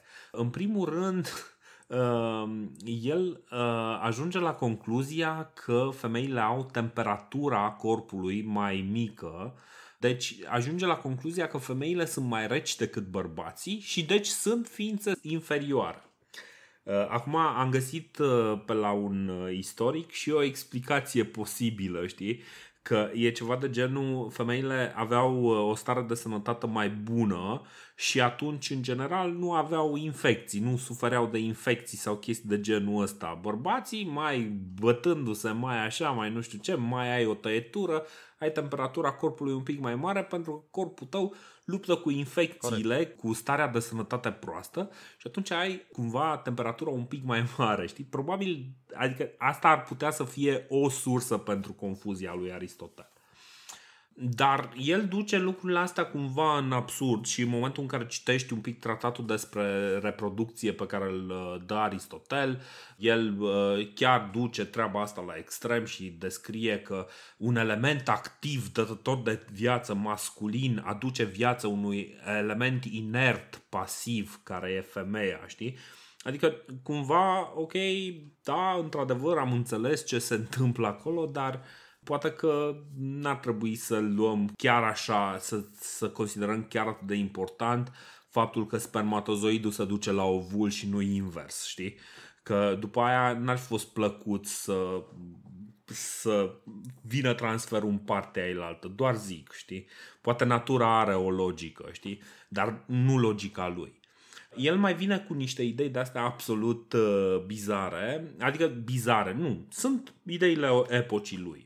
De exemplu, în politice zice următoarele chestii. În ceea ce privește sexele, cel masculin este natural superior și cel feminin natural inferior, masculul conducător, femeia supusă. Sau Sclavului lipsește complet elementul deliberativ. Femeia îl are, dar îi lipsește autoritatea. Copilul îl are, dar e incomplet.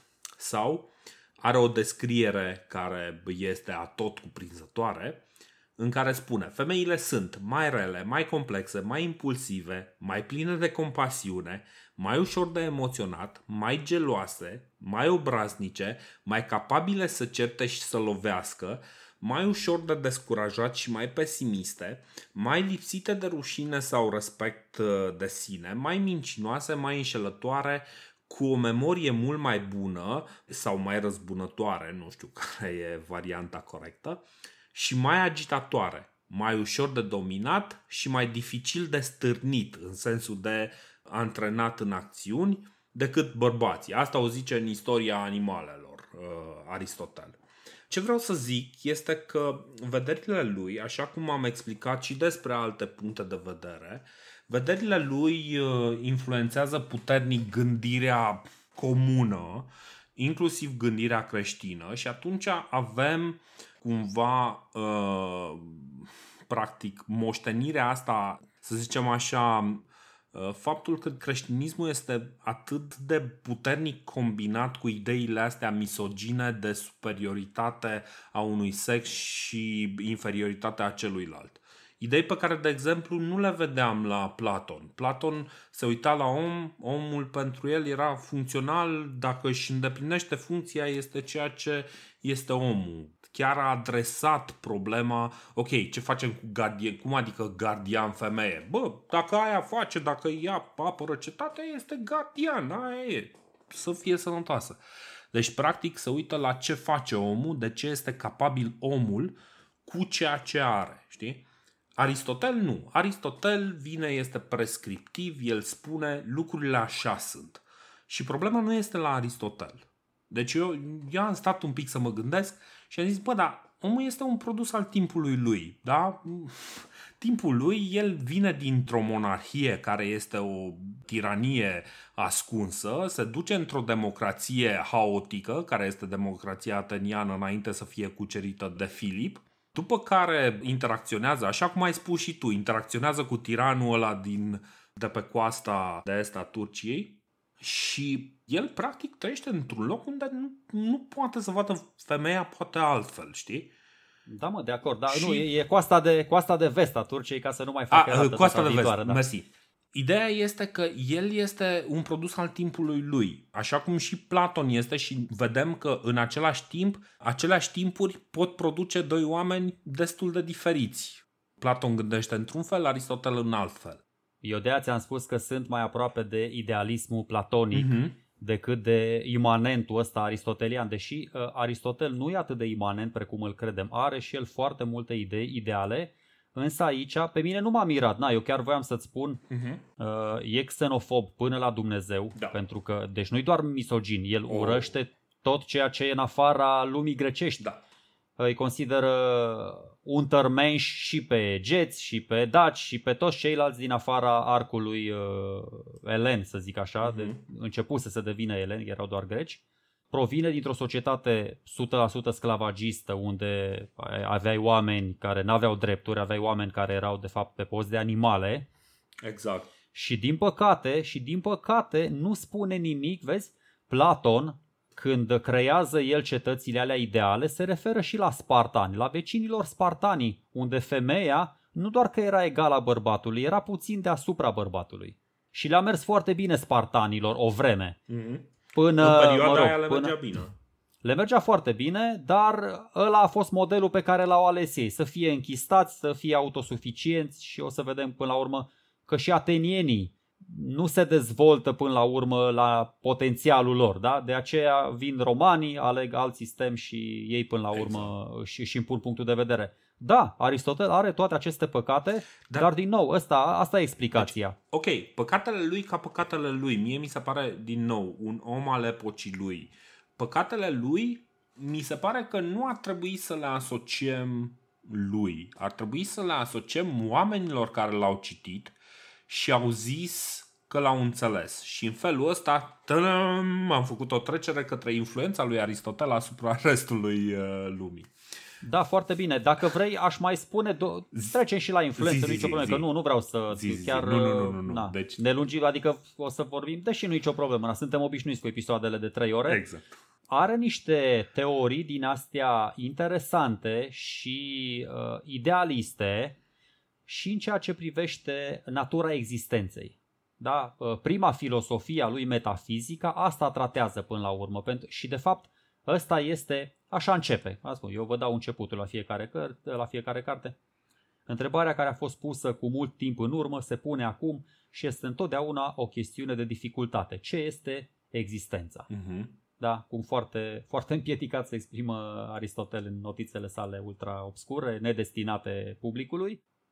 Deci dacă celelalte, că am discutat, dacă celelalte scrieri ale lui Aristotel vi se par greoaie, metafizica e apogeul obscurității. Deci îl complexează și pe Heraclit. Da. Adică modul ăsta cifrat, am înțeles, bă, notițe, notițe, dar totuși și notițele alea, că și eu când scriu, vreau să le scriu, bă, cred că nici Aristotel nu le înțelegea dacă le citea a doua oară.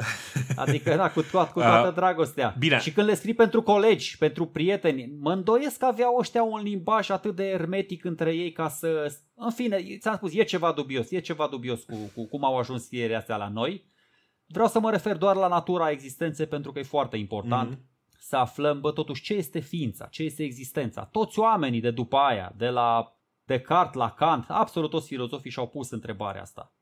Și el spune așa că lucrurile și ființele nu constau doar din materiale din care sunt făcute. Ne dă două exemple foarte faine, foarte o casă și pe Socrate, pe eternul Socrate. și spune așa, da, zice așa, bă, nu materiale din care e făcută casa sunt esențiale, pentru că o casă poate fi făcută și din cărămii, și din lemn, și din sticlă, și din beton și așa mai departe.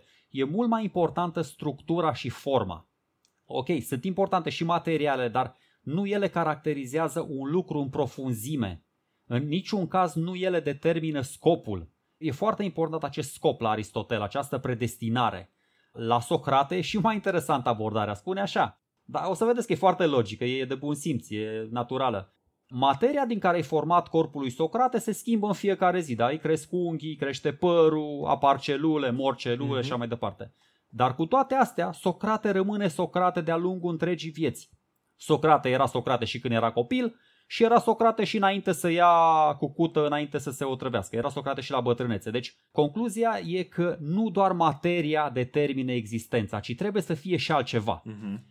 Altceva se duce și el în sferele înalte, pentru că imanentul ăsta este trist. Ar fi trist dacă doar materia ne-ar caracteriza. Da. Nimeni nu vrea asta. Toți vrem. O să vedeți și Aristotel vorbește despre suflet, caracterizează sufletele, nu o mai iau acum, cu suflete vegeta- vegetative, animale, oh, umane și așa mai departe. Știu, știu. Dar, dar, dacă nu e materie, atunci ce este? Păi sunt niște cauze și este un scop. Da? Scopul și durata vizitei la Aristotel aici. deci asta, asta începe, da? De, de, serios. Și m-am gândit, e o chestie foarte tare. Nu știu acum dacă frații Vakovski, ăia care au făcut Matrix s-au, inspirat, s-au inspirat de la Aristotel, dar uh, exact așa spune. Vine Agent Smith, vine în Matrix, vine la Neo și zice așa, without a purpose there is no meaning. Fără un scop nu am exista. Exact. Și asta caută și Aristotel, bă, caută un scop. De ce suntem noi pe pământul ăsta? Unde mergem? De unde venim? Ce cauze ne influențează? Și el a găsit așa, a găsit patru cauze. Cauza materială, adică din ce ai făcut obiectul ăla, nu știu, o statuie, să zicem, e făcută din marmură. Cauza formală, adică dar e greu de identificat cauzele astea. Nu e la toată lumea. Adică cauza formală, de exemplu, în cazul ăsta ar fi ideea din mintea sculptorului care face statuia. Uh-huh. Cauza eficientă este sculptorul, pentru că sculptorul influențează statuia. Ați văzut cele 10 categorii alea de la logică. Scrierile lui Aristotel sunt foarte cumva uh, conexe, așa sunt, sunt complementare, există ecouri din una în alta. Și mai avem și cauza finală, care e de fapt scopul sau motivul pentru care a fost făcută statuia, da? nu știu, mm-hmm. să mhm. o proslăvească pe Atena sau pe Afrodita sau nu știu, să-l facă pe sculptorul ăla celebru și bogat. Deci și aici, din nou, mă întorc la încă un tip, bă, neglijat de istorie, masiv. Vine Democrit și atomiștii lui Democrit și spun așa, nu există cauză finală. Există cauze oarbe și efecte la fel de oarbe. Deci Democrit mm. era ăsta un imanent, un materialist din ăsta, jet be jet. Da? Democrit care a inventat atomul, da. cea mai tare chestie din antichitate, după părerea mea, dar în fine. Dar la Aristotel, acest scop suprem pe care îl vede el, telosul ăsta, implică, și aici ajungem la Dumnezeu, implică existența asta unui ordonator al Universului, da? Asta, ceea ce uh, zice Toma de Achino mai târziu, ia Dumnezeu ăsta de la Aristotel, Aristotel nu zice multe chestii despre Dumnezeu. Zice foarte puțin, adică nici nu zice, nici nu zice de Dumnezeu, zice de un primul movens. Deci, da. și nu spune că el creează lumea. Lumea este eternă, el doar o ordonează da. și oferă acest primul scop, această cauză finală. Da, da. Deci Uh, până la urmă, uh, vine și de aia ne întoarcem la bine, că cumva cauza finală devine și pentru Aristotel binele. Mm. Și cumva ființa bună și dreaptă, acest prim mișcător, ăsta produce mișcare. Uh, deci, stai că dau și un citat. Stai așa. Acest prim mișcător produce mișcare prin a fi iubită și mișcă celelalte lucruri în mișcare. Deci asta zice după ce vorbește de materia asta care primește formă, forma care devine materie, mm-hmm. potențial, energie, tot așa are niște cuvinte aici pe care le folosim. Energia, energia, de exemplu, e o chestie pe care o folosim. Cum se transferă, se transformă energia potențial, energie cinetică și de fapt, și cu asta termin, mi-am dat seama că de fapt există o singură diferență majoră între filosofia asta metafizica lui Platon și cea lui Aristotel. Platon consideră că ideile nu au legătură cu lucrurile, uh-huh. adică forma e într-o lume și materia e în altă lume, uh-huh. forma e deasupra, materia e aici cu noi, și Aristotel consideră că forma și materia nu pot fi separate și fac parte din aceeași lume. Exact. Atâta. Da. Lumea asta noastră, cea de toate zilele. Atâta. În rest, Aristotel, să știi, Dorin, Aristotel e mai influențat de Platon decât aș fi anticipat. Da. Deci mi-am dat seama, înainte să încep să-l citesc, eu am crezut că a luat-o pe un drum, dar nu, el uh, răscrucea aia unde se desparte Aristotel de Platon este foarte târziu. Da. Este foarte, foarte de, târziu. Deci... 80% din filozofia lui Aristotel seamănă cu cea lui Platon și este exact. inevitabilă. Dacă, na. Uh, păi, în fond, stă 20 de ani da. în școala lui. Și nu da. numai asta, uh, dar, de exemplu, în metafizica, el întotdeauna se referă la noi platonicieni, știi, platoniștii. Știi, ceva de genul ăsta. Adică cumva el se identifică ca un platonist. El este un urmaș al lui Platon, chiar dacă îl critică. Și până la urmă despre asta, e, ăsta este punctul esențial. Pentru că eu aș putea, de exemplu, să fac o istorie și o să amintesc câteva puncte esențiale în care apare Aristotel, pentru că Aristotel ajunge să fie din nou pierdut și din nou regăsit. Cel puțin pentru europeni. Ideea este că Aristotel nu este la fel de definitiv în în verdictele lui, dar este mult mai facil să zici că da, este o deosebire completă de Platon și nu, nu este așa. Și este normal ca în momentul în care tu ai un text în față să-l analizezi critic și să vezi unde sunt uh, dificultățile și unde sunt erorile. Și asta este ceea ce se întâmplă, mie mi se pare. Deci, păi da, de, de exemplu, ceea ce a fă... Uh, deci o să dau, uh, dăm, dăm un minut ca să explic, știi? Deci o să mai povestesc un pic de istorie. Deci Teofrastus, de exemplu, duce munca lui Aristotel mai departe, face o istorie a plantelor, punând practic bazele botanicii, dar folosindu-se de modelul lui Aristotel. Uh, după Teofrastus, proiectul liceumului nu mai produce gândire originală notabilă, foarte probabil pentru că centrul imperiului se mută de la Atena după Teofrastus, practic, ideile lui, uh, lui Aristotel trăiesc în spațiul acela, în școala peripatetică. Și există câțiva care vin și îl critică, îl corectează. Herofilus din Calcedon vine și îl corectează pe Aristotel. Plasează inteligența în creier. Lucretius îi contestă câteva puncte de vedere. Teleologia, ierarhia respectivă el practic vine și o, o regândește un pic și rămâne o chestie centrală biologie, dar ca idee Lucretius este cineva care se uită critic la Aristotel și zice, ok, lucrurile se pot face mai bine. De asta zic că există o evoluție de la gândirea lui Aristotel. Redescoperirea lui Aristotel într-un fel este și o piedică în sine, chiar dacă el este foarte util, mai ales pentru instrumentele logicii și chestii de genul ăsta, dar ideea este că în momentul în care tu îl ai ca referință și deodată îți vine pe diverse căi și îl folosești ca referință, deja ajunge să fie folosit ca o referință venerată care nu mai este pusă sub semnul întrebării nu mai este pusă sub gândire critică. Și în momentul respectiv, utilitatea lui Aristotel devine practic uh, o trăvește gândirea pe care, din contră, ar fi trebuit să o hrănească. Știi? Deci pentru că lumea s-a uitat la Aristotel și a spus pentru că logica lui este impecabilă, absolut tot ce scrie Aristotel este impecabil, aia a fost marea greșeală a celor care l-au urmat, celor care au făcut că nu au venit să-l corecteze, așa cum a făcut Herofilus, așa cum a făcut Lucretius, așa cum a contribuit Galen, care a adăugat la cunoștințele despre biologie ale lui Aristotel. Acolo este problema lui Aristotel. Bă, foarte bună, foarte uite, bună ideea aia cu, da, într-adevăr, facultatea intelectului se află în minte, nu în inimă. Mm-hmm. Da, mhm. uite, o idee, tot așa am pierdut uh, multe sute de ani cu, cu ideea aia. Bă, ce să spun, uh, aș putea să forțez aici o discuție interesantă. Este și vina celui care vine cu o idee cretină, da. dar este și vina celui care perpetuează acea idee da. cretină.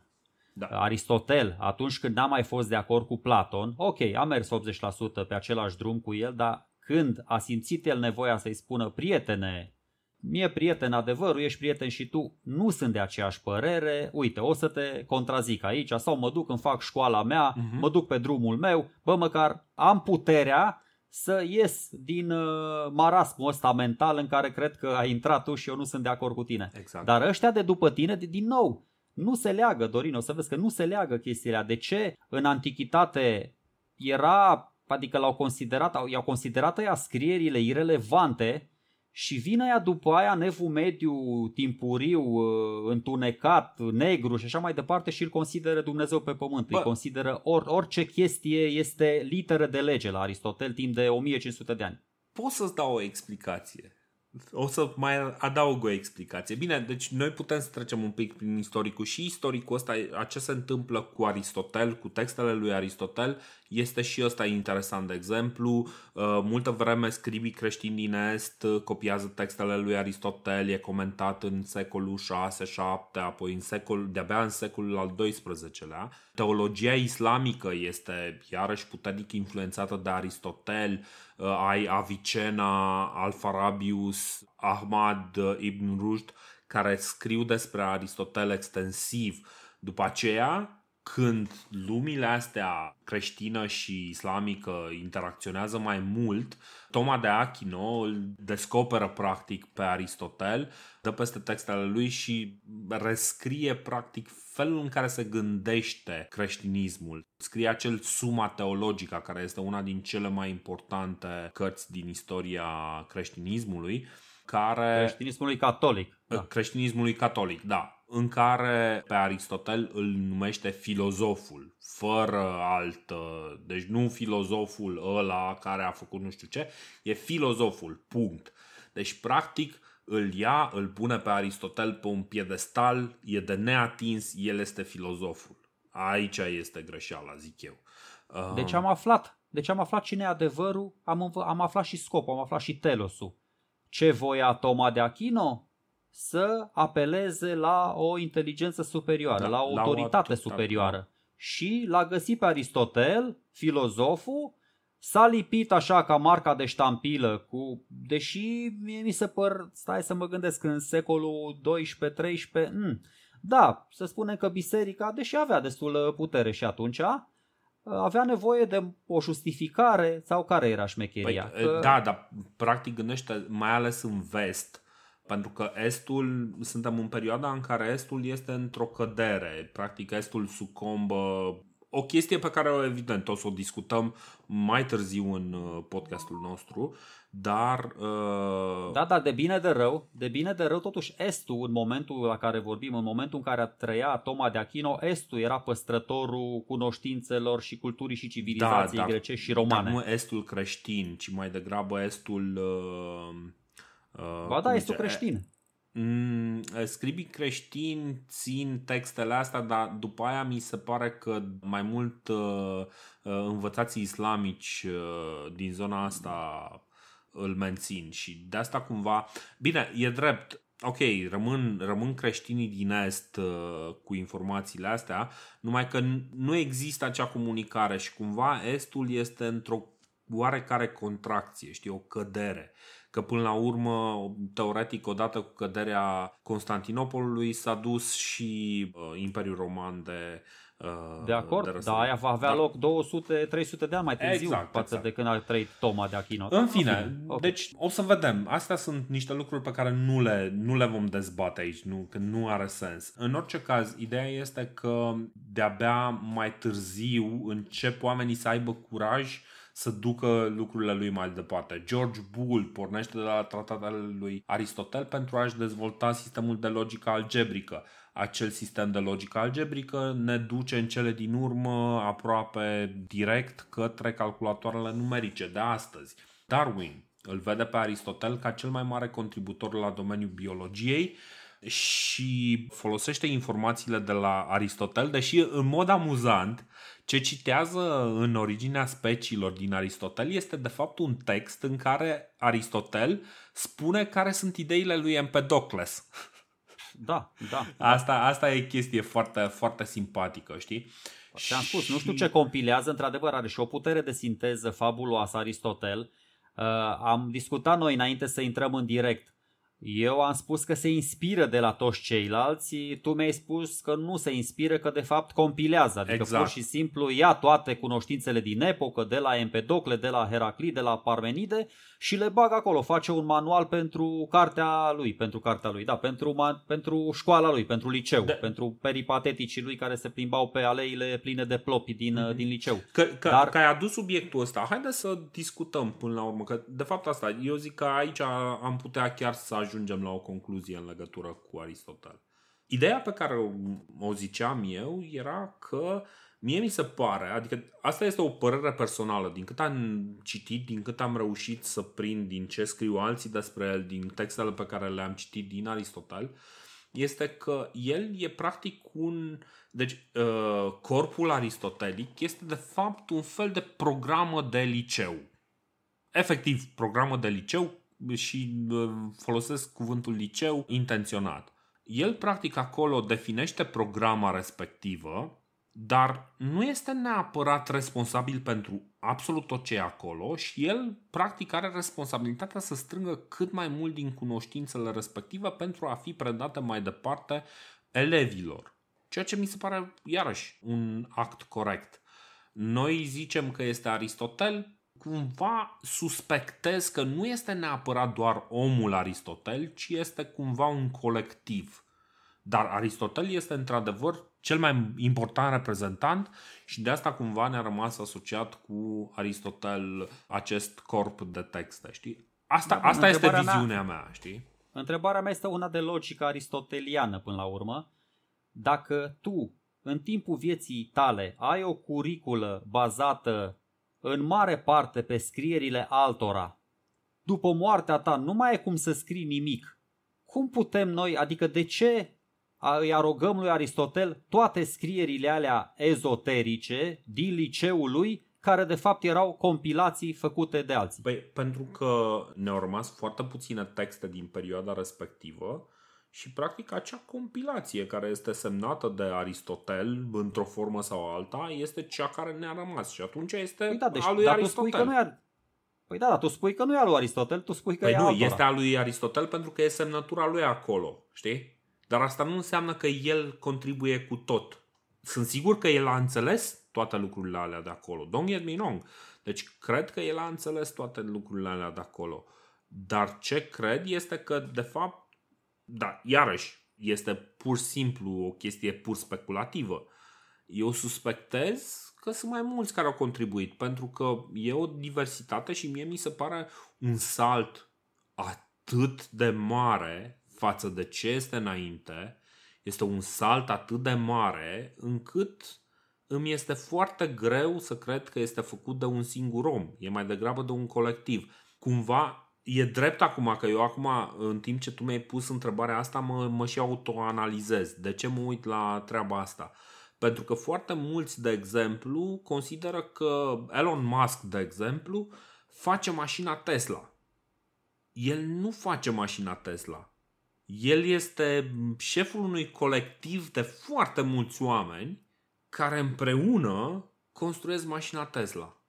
Cam asta, da, cam știi asta că mașina este. Tesla e foarte simplu de făcut. Motorul electric este mult mai simplu decât motorul ăsta Chiar. cu injecție, motorul cu ardere internă. Partea de IT este revoluționară la Tesla. Mașina în sine e o Bine, și partea glumă, de hardware, mă. adică și tot multe, Da, sunt multe, da, multe da. lucruri care, care sunt. Dar aia zic, deci Înțeleg, înțeleg comparația. lumea, lumea simplifică și este normal să simplifici. Nu știm, deci putem să ne uităm la Aristotel ca la un uh, singur individ care a stat și a produs toate chestiile respective sau un colectiv. Nici nu contează.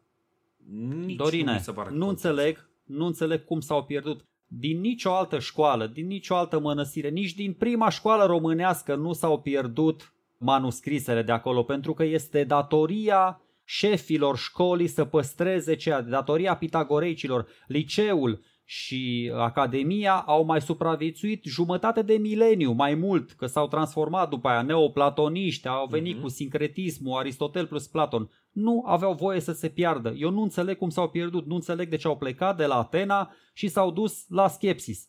Nu, uh, nu, nu sună logic, nu Băi- sună natural, nu sună cum vrei tu. Atâta tot. Dacă tu îmi zici că e logic, bă, po- o fi. Mie- mie- da, eu nu mie- înțeleg mie logica mi se asta. Pare, ad- adică nu neapărat mi se pare logic. Până la urmă trebuie să ne uităm la istorie și să acceptăm că există o oarecare valoare de adevăr în uh, afirmațiile care au ajuns la noi prin textele istorice, știi?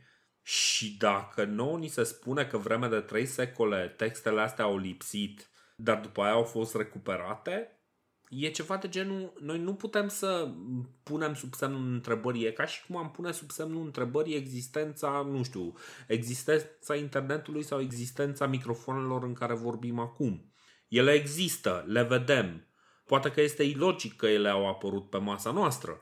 Poate că există o logică foarte bună, dar pentru cineva care pur și simplu observă un singur fragment foarte îngust din perioada respectivă și noi întotdeauna când ne uităm la fenomenele istorice vedem o fâșie foarte îngustă din ce s-a întâmplat în istorie de fapt, se întâmplă lucruri de genul ăsta, adică e ceva de genul, nu știu dacă putem tot timpul să explicăm faptele. Uneori trebuie să ne întrebăm, ok, așa cum te întrebi tu foarte just, de ce s-a întâmplat treaba asta?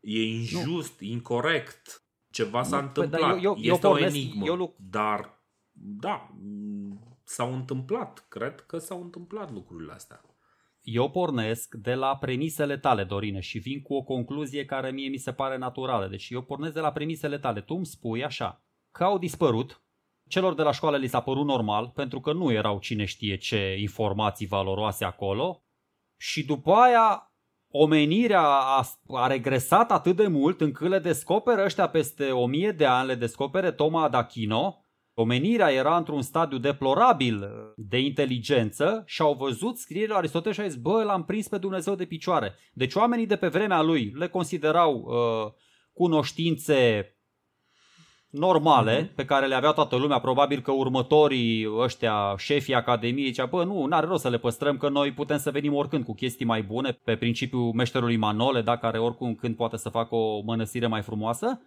Și vine Toma D'Achino ăia din uh, vestul Europei și zic, prietene, e cea mai mare contribuție la cultura și civilizația vest-europeană. Aici mi se pare ciudat. Atât, e, tot. Este ciudat, deci nu, de zic, întrebarea ta este validă, dar nu este primul caz în care se întâmplă lucrurile astea.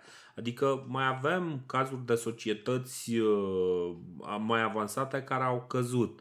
Egiptul, de exemplu, știi? Unde ăștia se uită după câteva mii de ani și zic, bă, noi nu știm cum. Însă acolo alea, știi? Adică uită-te, mergi tu și uită-te, știi? Și ai nevoie de alții din afară să vină și să le redescopere, știi? Chestii de genul ăsta, adică ok, se întâmplă lucrurile astea. E o întrebare foarte justă. De ce s-a întâmplat? De ce s-a lăsat lucrul ăsta să se întâmple? și nu au dispărut în vremea lui Aristotel ca să fie descoperite de Toma de Achino. Au dispărut temporar, au fost redescoperite în perioada lui Sula, da, lui da, da. Cicero, după care au fost preluate și considerate valoroase, preluate de către o jumătate a Imperiului care a sucombat civilizației musulmane uh, și după aceea ce s-a întâmplat în cealaltă jumătate vom discuta în episoadele mult următoare. Nu? Păi de aia spun că ăștia le-au descoperit pe vremea lui Sula, pe vremea lui Cicero și se uita Cicero la și ce bă, ok, e frumos, e plăcut, îmi place ce citesc, dar mie îmi place tot mai mult de Cato care îi stoi. Am înțeles. Nu îmi place de aristotelianul deci, ăsta. Uh, aici iarăși, deci cumva uh, mi se pare că, uh, bine, credeam că am mai spus asta, dar s-ar putea să fi zis doar înainte. Deci, cred că informațiile cuprinse în uh, corpul aristotelic erau încă păstrate într-o formă sau alta în liceum, da? în școala aia a peripateticilor și în diversele uh, forme în care mai exista școala respectivă. Informațiile respective încă mai, uh, uh, mai existau. Știi? Păi asta schimbă toate datele problemei, da? Dacă deci, cu deci informațiile asta, acum respective încă mai... Acum că ei s-au dus poate pe o cale mai mistică sau poate au fost alte accidente ale istoriei. Asta ar trebui să facem un studiu al școlii peripatetice mult prea în adânc ca să explicăm, dar cred că oamenii ăia au încercat să dezvolte, așa cum Teofrast, de exemplu, a adăugat acea istorie a plantelor. Nu? Sunt sigur că au da, mai fost da. alții care au adăugat, dar contribuțiile lor s-au pierdut pentru niște motive care nu ne scapă. Teofrastus a mai scris și o metafizică, uite, mm-hmm. și am cumpărat cartea, am cartea, am metafizica lui Teofrastus uh, în fața mea. După mm-hmm. primele 10 pagini am adormit, că n-am înțeles nimic. Excelent, adică... vezi, deci, în loc să folosiți Valeriana, folosiți Teofrastus. Bun. Uh, băi, deci toate astea, eu zic că e, e momentul să scoatem o concluzie. Eu aș spune că, de, de fapt, noi încercăm să formulăm o concluzie de ceva vreme. A, uite, da, pot să vin eu cu o concluzie, uh, ca asta, doar pe asta și după aia mă mai gândesc okay. la celelalte. Zi tu, atunci. Este, caracterizează perfect ceea ce am vorbit noi ultimele 15-20 de minute. O minte educată îți permite să susții un gând fără a-l accepta. Corect. Exact asta spune uh, Aristotel și exact asta, sau mă rog, cam același lucru spune și Tacitus mai târziu, dar fără mânie și fără părtinire. Uh-huh. Susține un argument, apără punctul de vedere, bă, da, fă-o relaxat, fii cât de cât detașat, nu te învolbura, nu-l înjura pe ăla de mamă, nu-i rupe picioarele, nu, da, doar pentru că nu gândește cum gândești tu. Clar. Până la urmă, Clar. e doar un gând. Deci țineți minte, este doar un gând. Ar trebui să ne gândim la chestia asta, că e doar un gând, da? E valabilă chestia asta și la cuvinte, până la urmă, într-o măsură mai mică sau mai mare, pentru că vedem pe undeva scris o chestie și-l acuzăm pe ăla de toate relele pământului. Exact. Da, chill. chill. P- Până la urmă este într-adevăr o lecție a toleranței și lecția aceea că, căi de mijloc este iarăși o lecție foarte importantă.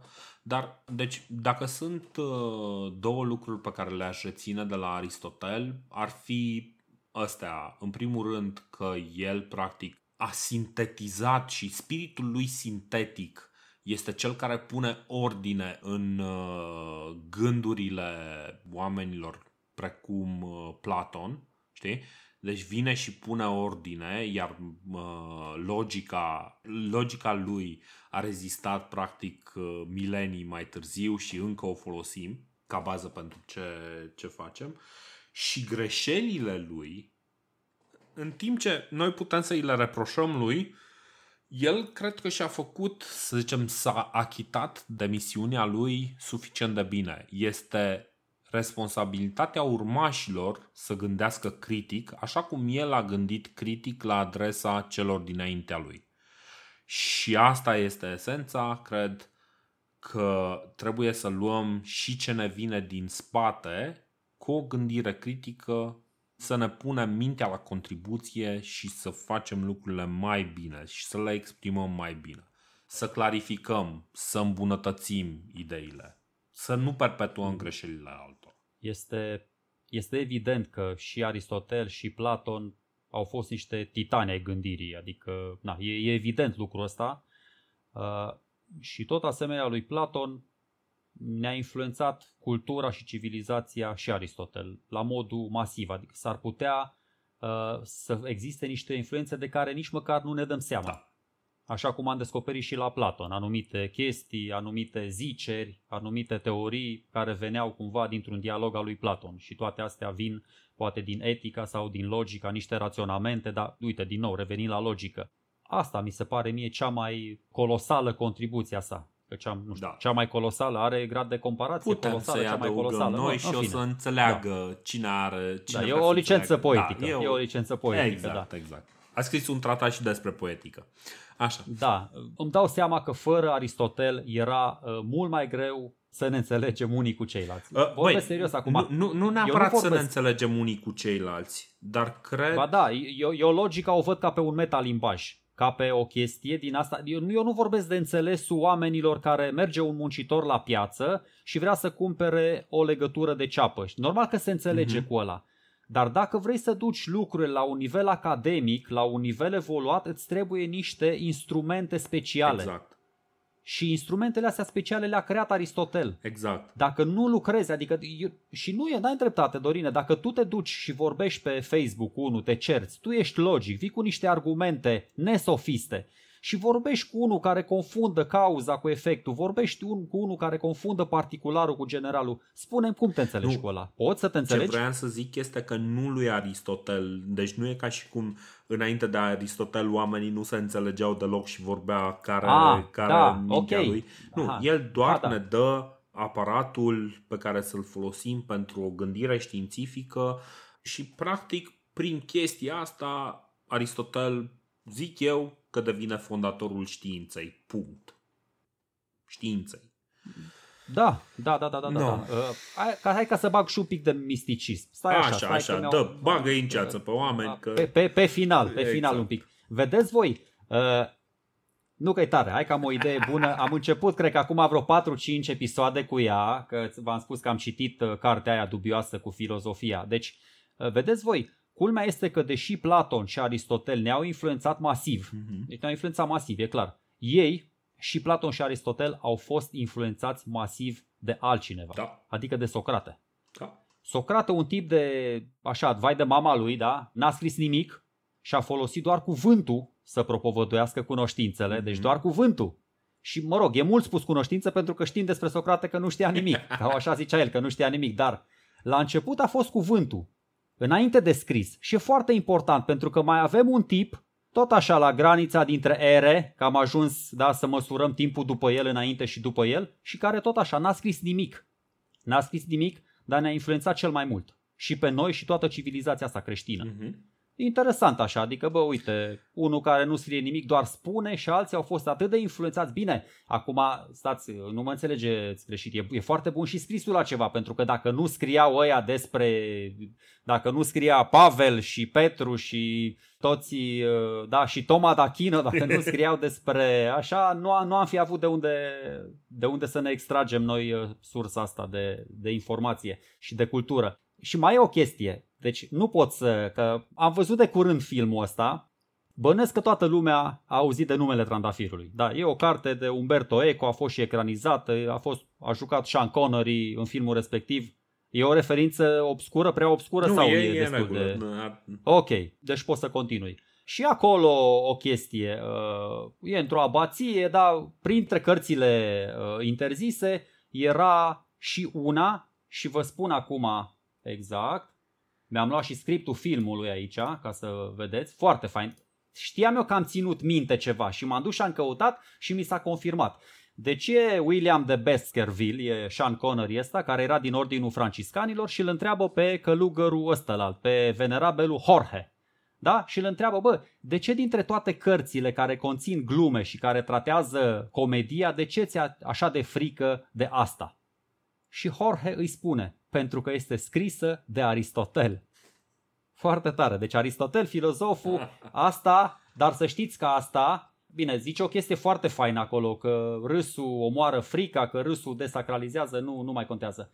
Asta mă face cumva să-mi doresc să citesc și mai uh, cu un esaț uh, ce a scris uh, Toma de Achino, pentru că mi se pare, adică n-ai cum, dacă nu distorsionezi filozofia sau scrierile lui, uh, lui Aristotel, n-ai cum să împaci filosofia uh, morală creștină cu gândirea lui Aristotel. Așa mi se pare. Uh, mie. nu cred că e cazul. Deci o, o să, da, o să, toate la timpul lor, nu putem să le rezolvăm pe toate azi uh, și din cauza asta vom și închide episodul. Mulțumim încă o dată celor care ne urmăresc. O să venim cu următorul episod. uh, Nu știm încă pe ce temă, dar o să o discutăm. O să fie o surpriză și pentru noi și pentru voi, dar suntem siguri că o să înaintăm în, uh, în această uh, în, în acest câmp și ne îndreptăm cu pași uh, repezi uh, spre momentul în care ne reîntoarcem la istoria așa cum o discutam înainte. Trebuie să le mulțumim celor care ne susțin uh, peste tot, nu doar uh, pe Patreon, le mulțumim lor în mod special. Trebuie să-i uh, mulțumim și uh, celui de-al treilea membru al echipei noastre, care este Ioana, care va lua aceste înregistrări, le va pune împreună, poate un pic uh, le va aduce la un nivel calitativ mult mai bun și trebuie să le mulțumim tuturor celor care ne ascultă, care uh, reacționează la ceea ce facem noi, care dau mai departe acest podcast. Vă mulțumim că apreciați ceea ce facem și că dați mai departe ceea ce facem. Și Ioana, da, Ioana ia materia, ia materialul nostru și îi dă o formă, conferind astfel scopul final al podcastului nostru, adică înregistrarea și ajunsul la ascultători. Exact. Până La urmă, despre asta este Exact, vorba. exact. Exact, asta e filosofia aristoteliană. cât de simplu, dacă știam, terminam în, uite, în sub 10 secunde. Uh, Bun, mulțumim tuturor, nu uitați podcastdeistorie.ro, facebook.com slash podcastdeistorie, reddit.com slash r slash podcastdeistorie și tot așa. Puteți să ne contactați, vorbim dacă aveți întrebări patreon.com slash podcast de istorie, de ce nu, mulțumim celor care ne sprijină cu donații și uh, da, cam asta este. Mulțumim, ne auzim în episodul viitor. Ciao! Da, mulțumim. Mulțumim mult, salutare și să, să ne auzim cu bine data viitoare. Ciao!